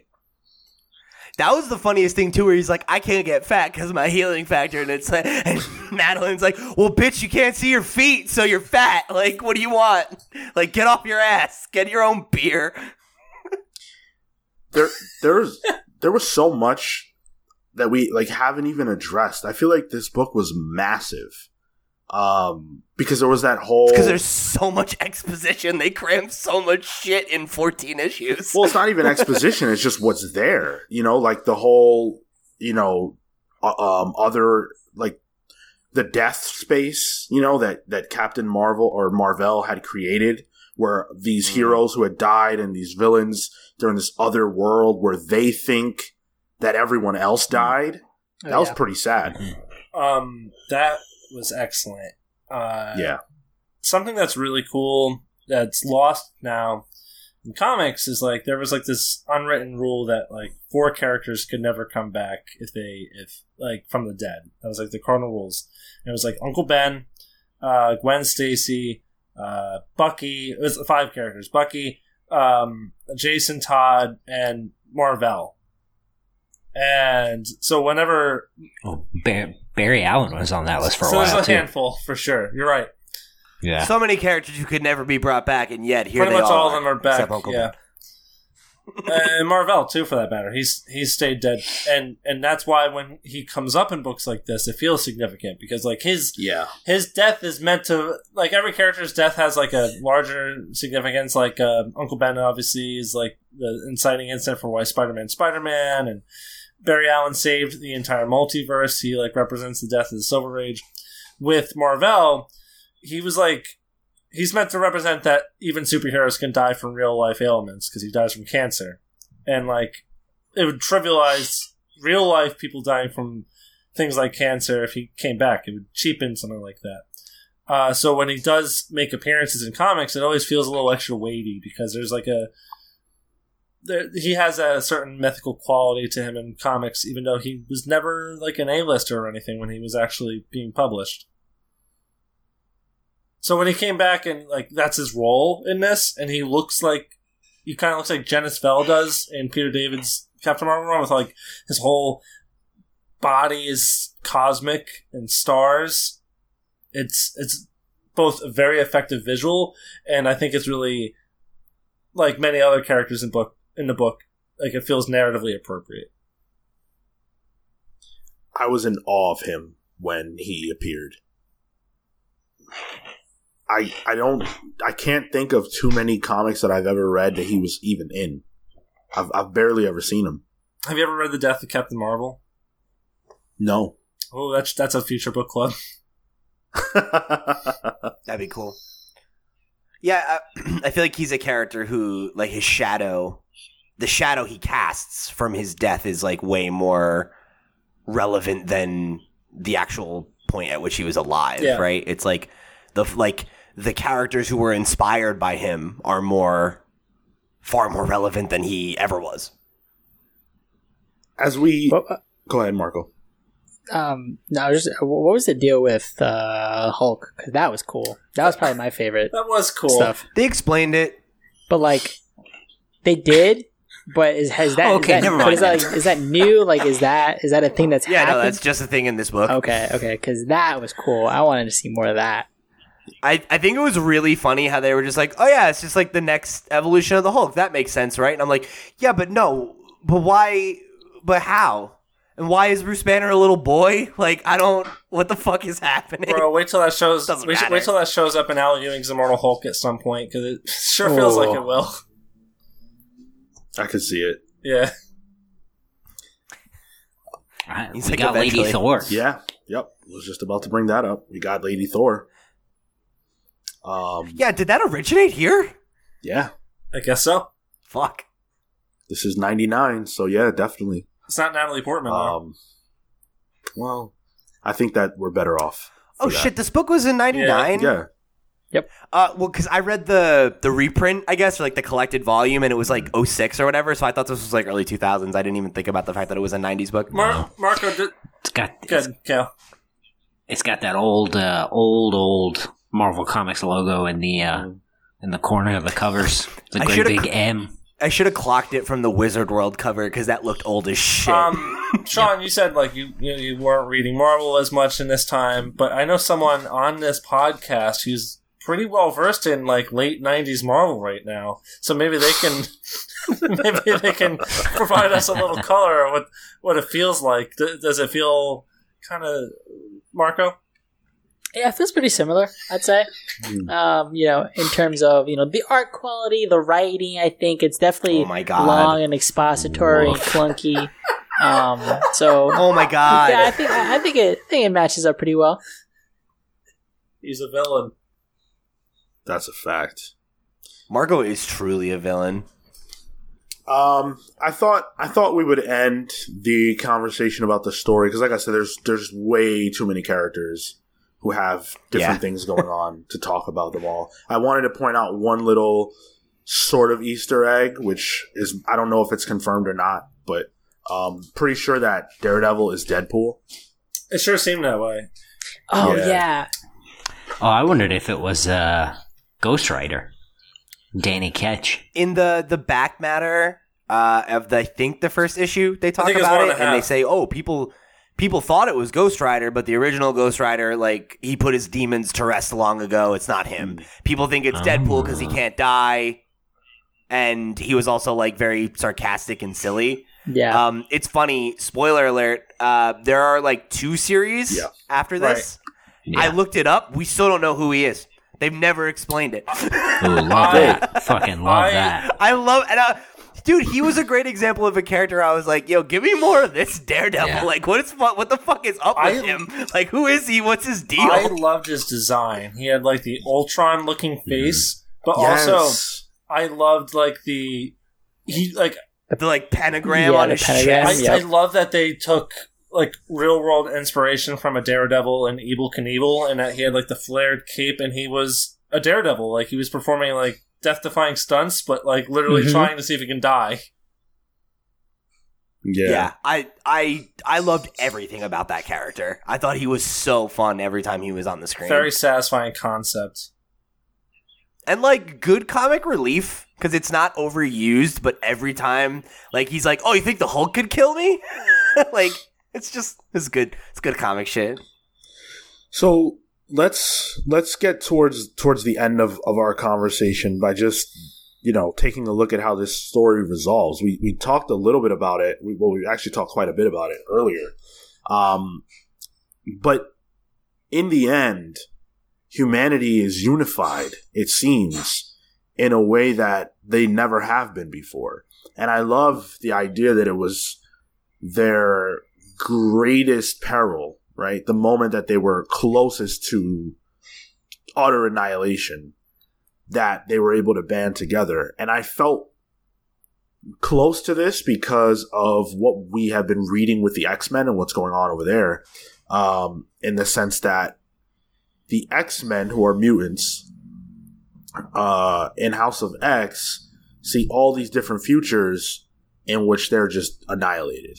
And in one of them, in the powers of 10, we see that uh, humanity essentially is going to get um, sucked up into data and taken uh, and absorbed into this hive mind, the uh, the phalanx, I think it was. yeah. Um, and I love how in this book we don't get that, obviously, but everyone is a mutant now, right? Everybody is. Excuse me, they're inhuman, Sean. Sorry, yeah. they use the word mutant nonstop in this book, by the way. Yeah. Um, but yeah, everyone is a mutant now. So presumably, that hatred that has existed for so long toward uh, mutants will go away or has gone away because there's no more reason for it. Everyone is the same in that regard. And that gives me hope for this future. And then the final piece of it all, where uh, they light the torch, and uh, it's the Human Torch. That mm, That was good. beautiful.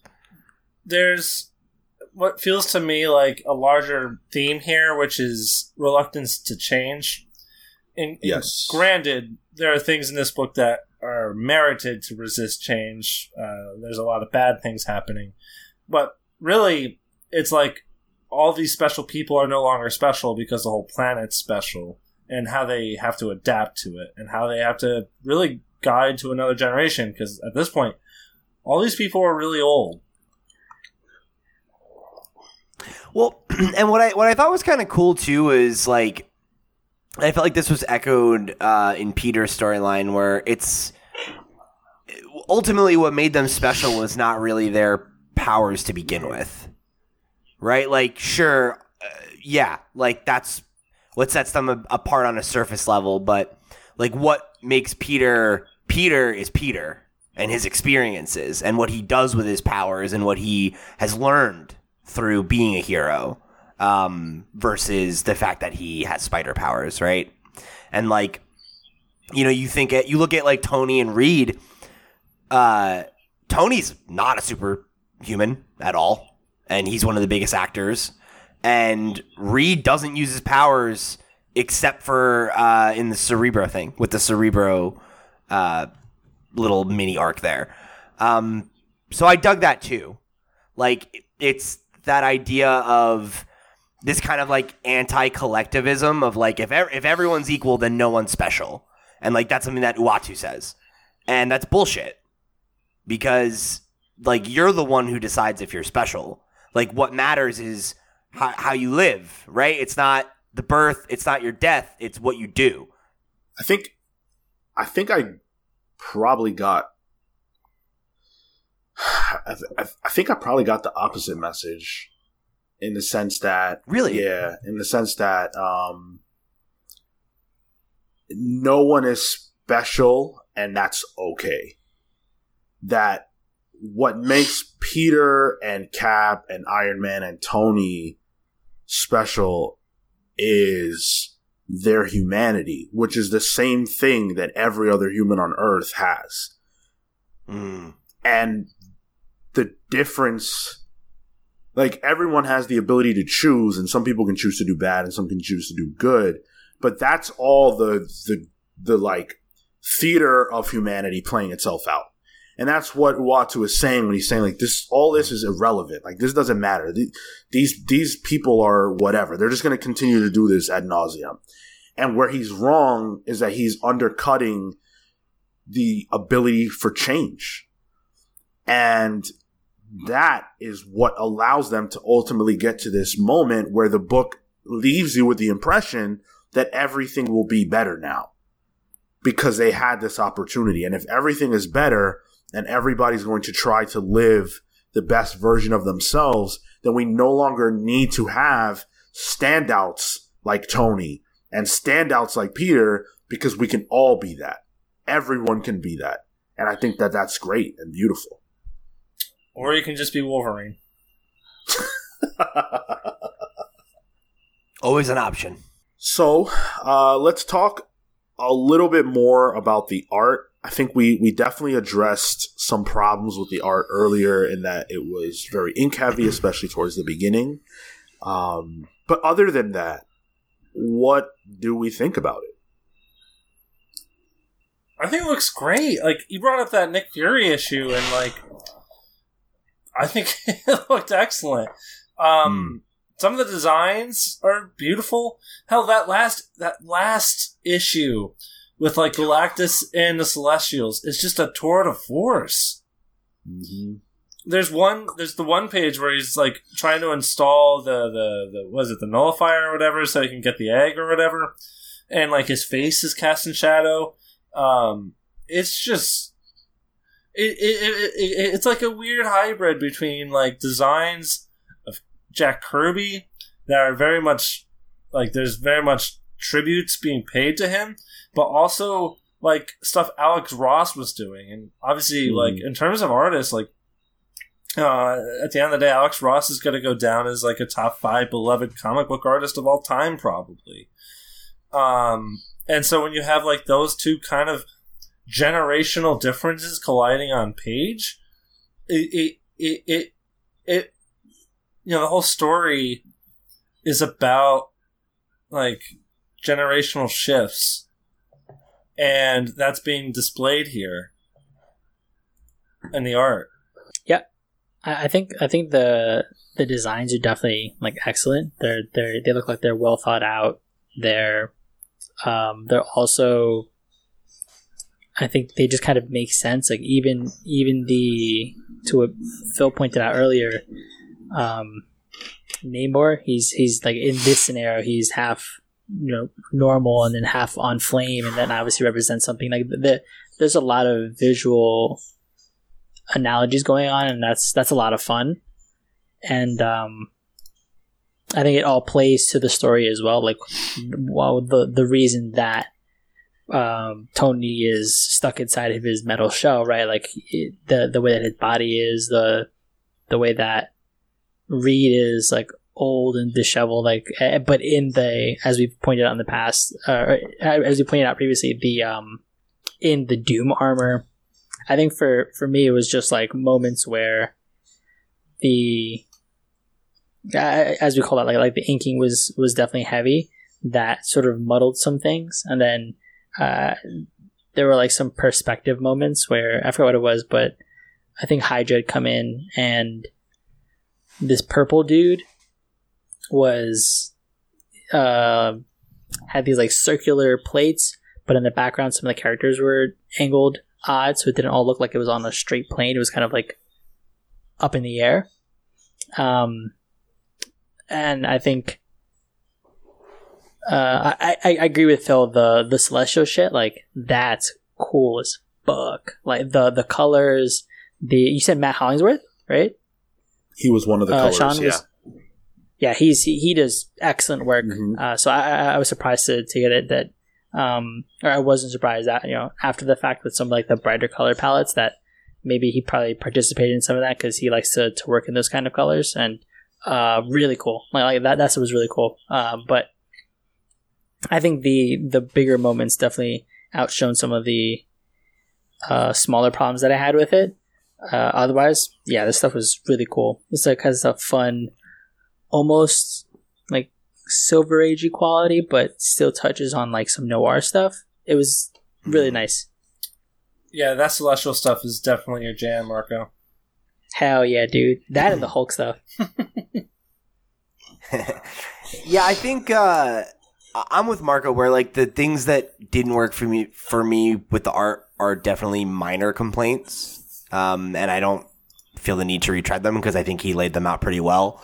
Uh, I think the big moments shine well, Yeah, and I think the most memorable moments of the book are memorable pages in the book too. Um, but for me, I, I really think the biggest thing, and we, we already touched on it briefly in regards to uh, the new Daredevil, but it's the original character designs that I think really stuck out to me. Um, the original, the not original, the new Daredevil's costume is an original design, and it's fucking awesome. It's so cool and so fresh. And uh, similarly, I really liked uh, the style of of uh, May's Venom Spider Man outfit or whatever, and like when she goes to see Peter, the the symbiote it looks like fishnets on her legs. Like Yeah. it's just cool. It's very stylish, and it's like well worn uh, iconography that's presented in new and interesting ways, and like that's half the fun of like superhero costumes, right? Is like they are so identifiable. Like, how can you break them down and reimagine them and, and recontextualize them in, in fun ways uh, for an alternate universe story? And I think a lot of times people don't take as much advantage of that as they could. So um, I I really dug that stuff. The new characters felt like they breathed a lot of like new life into this this version of the Marvel universe and made it feel distinct for me. X fifty one was really cool. His his design I think was visually was visually compelling. So Mm-hmm. while like they were having a conversation, I found myself like really just like looking at the way that he was like built out. Yeah. Yep. The way his like Yeah, that- eye when they would like his eyes would telescope. Yeah. Like that was like so neat. Cale, do you know who he looked like to me? He looked like uh, Rom the was his, the Space Knight. Rom the Space Knight. Yeah, Rom, Rom oh Space Knight. yeah, totally. Yep. Yep.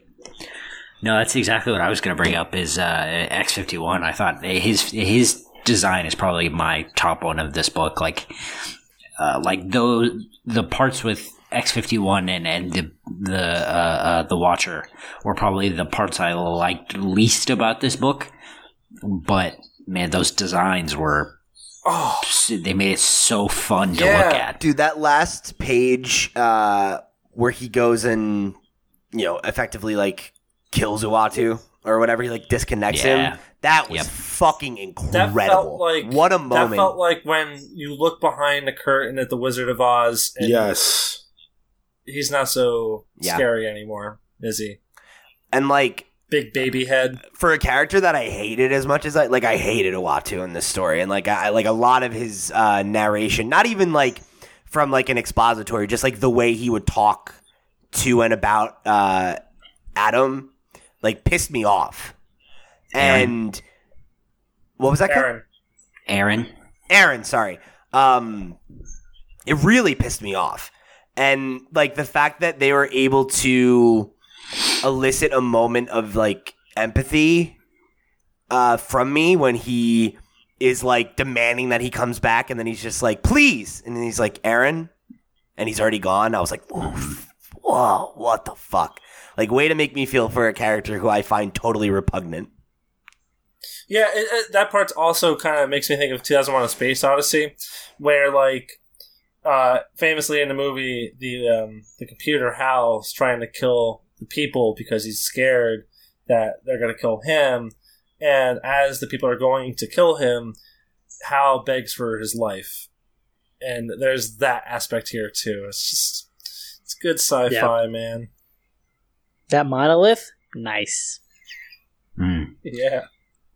Watching Galactus blast Celestials is one of the like well, that's one of my top tier moments of reading comics.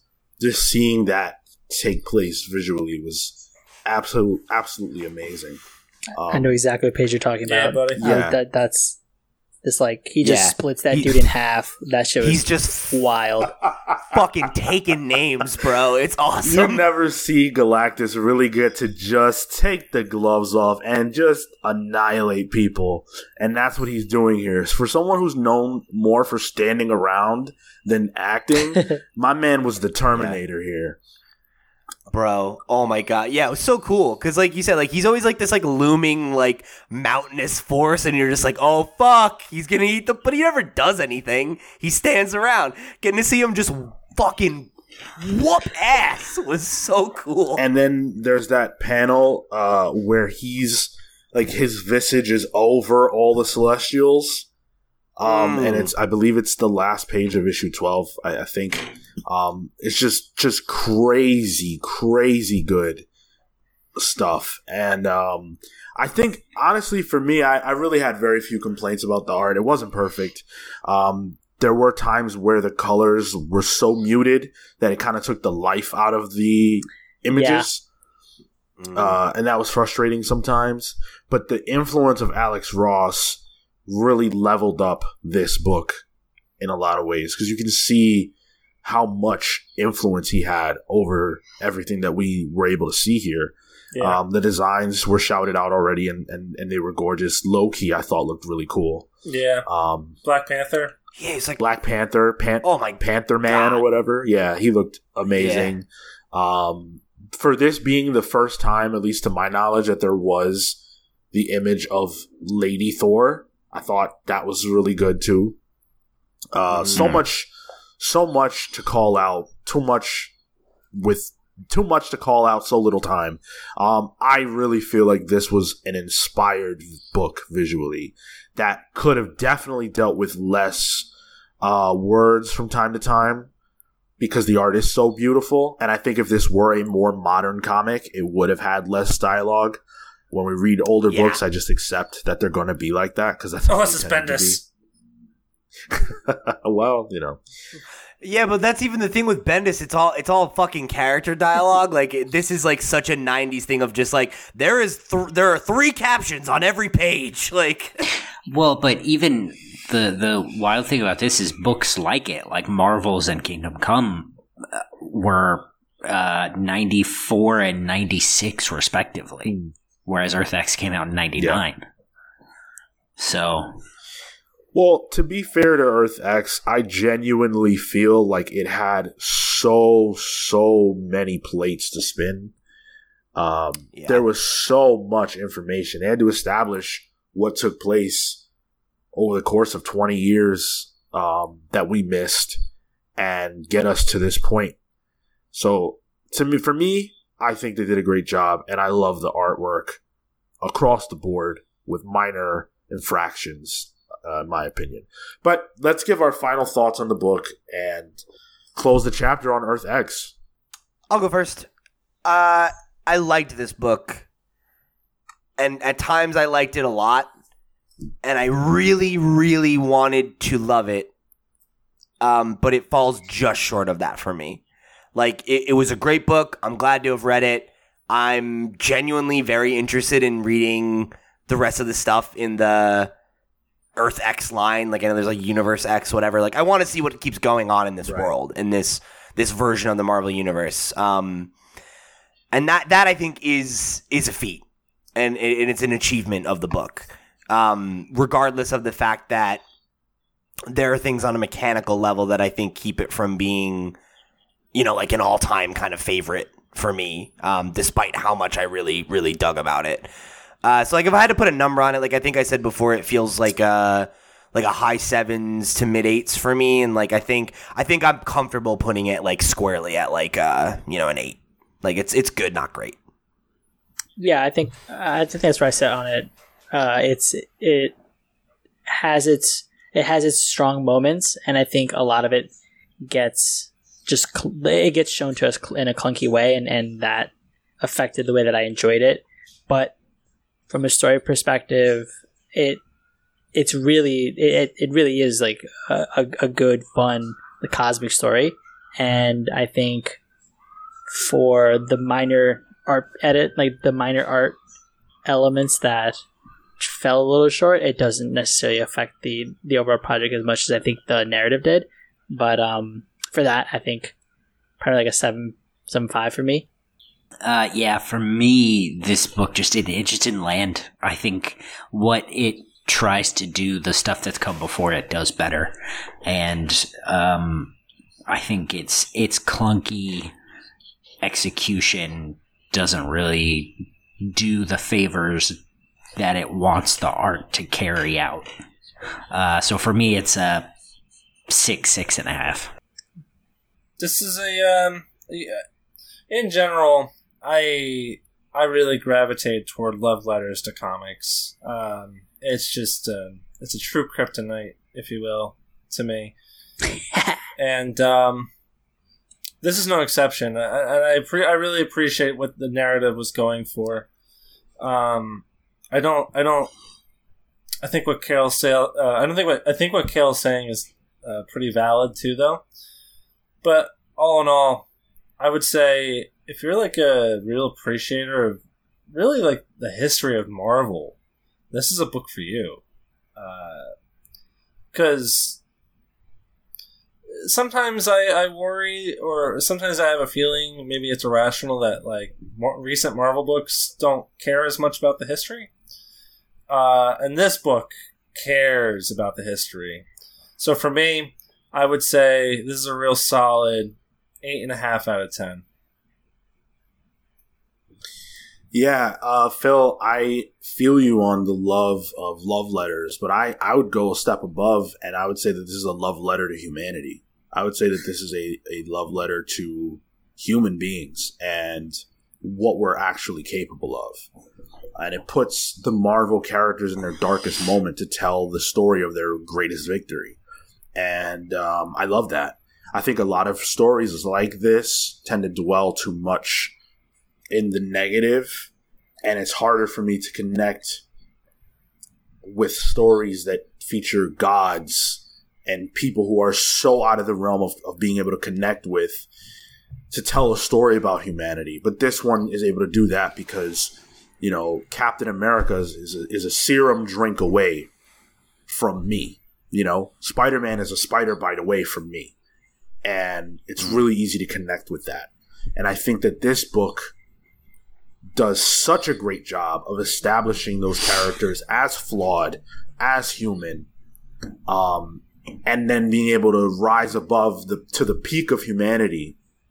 Uh, that was awesome to see. And so I personally give this book a nine. It's one of my favorite event or mini series, maxi series books that I've ever read. And uh, yeah, I'm really, really grateful, uh, Spring Heel Rick, aka Harris, that you recommended us to read this because this is something that I should have read a very long time ago, and I really wish I had. Um, Let me ask you this, Sean. Are you interested in reading more? Like, do you want the next installment, or you feel like this is real definitive? Um, I am very interested in what happens and what will happen, but I almost wish that there wasn't more. I do feel like this is a very clean way to kind of close the door, but I would absolutely read what comes next. Maybe a future book club then. Maybe. Hey, and if you listening want to hear us talk about that, then you can absolutely reach out to us at thecomicspals at gmail.com, on our Discord server, on social media, on YouTube.com slash the comics pals, wherever you're listening to us. And uh, leave us a, a response, you know, if you enjoyed this, and if you want to hear us talk about the next installment, or you want to hear us talk about something else entirely, then you can be sure to do that wherever it is that you please. That's going to do it for this installment of the book club. Thank you very much for listening, and we will be back next month with yet another book. Take care, guys. Let See us, you next month. Let us know why Uatu was right. Oh my god.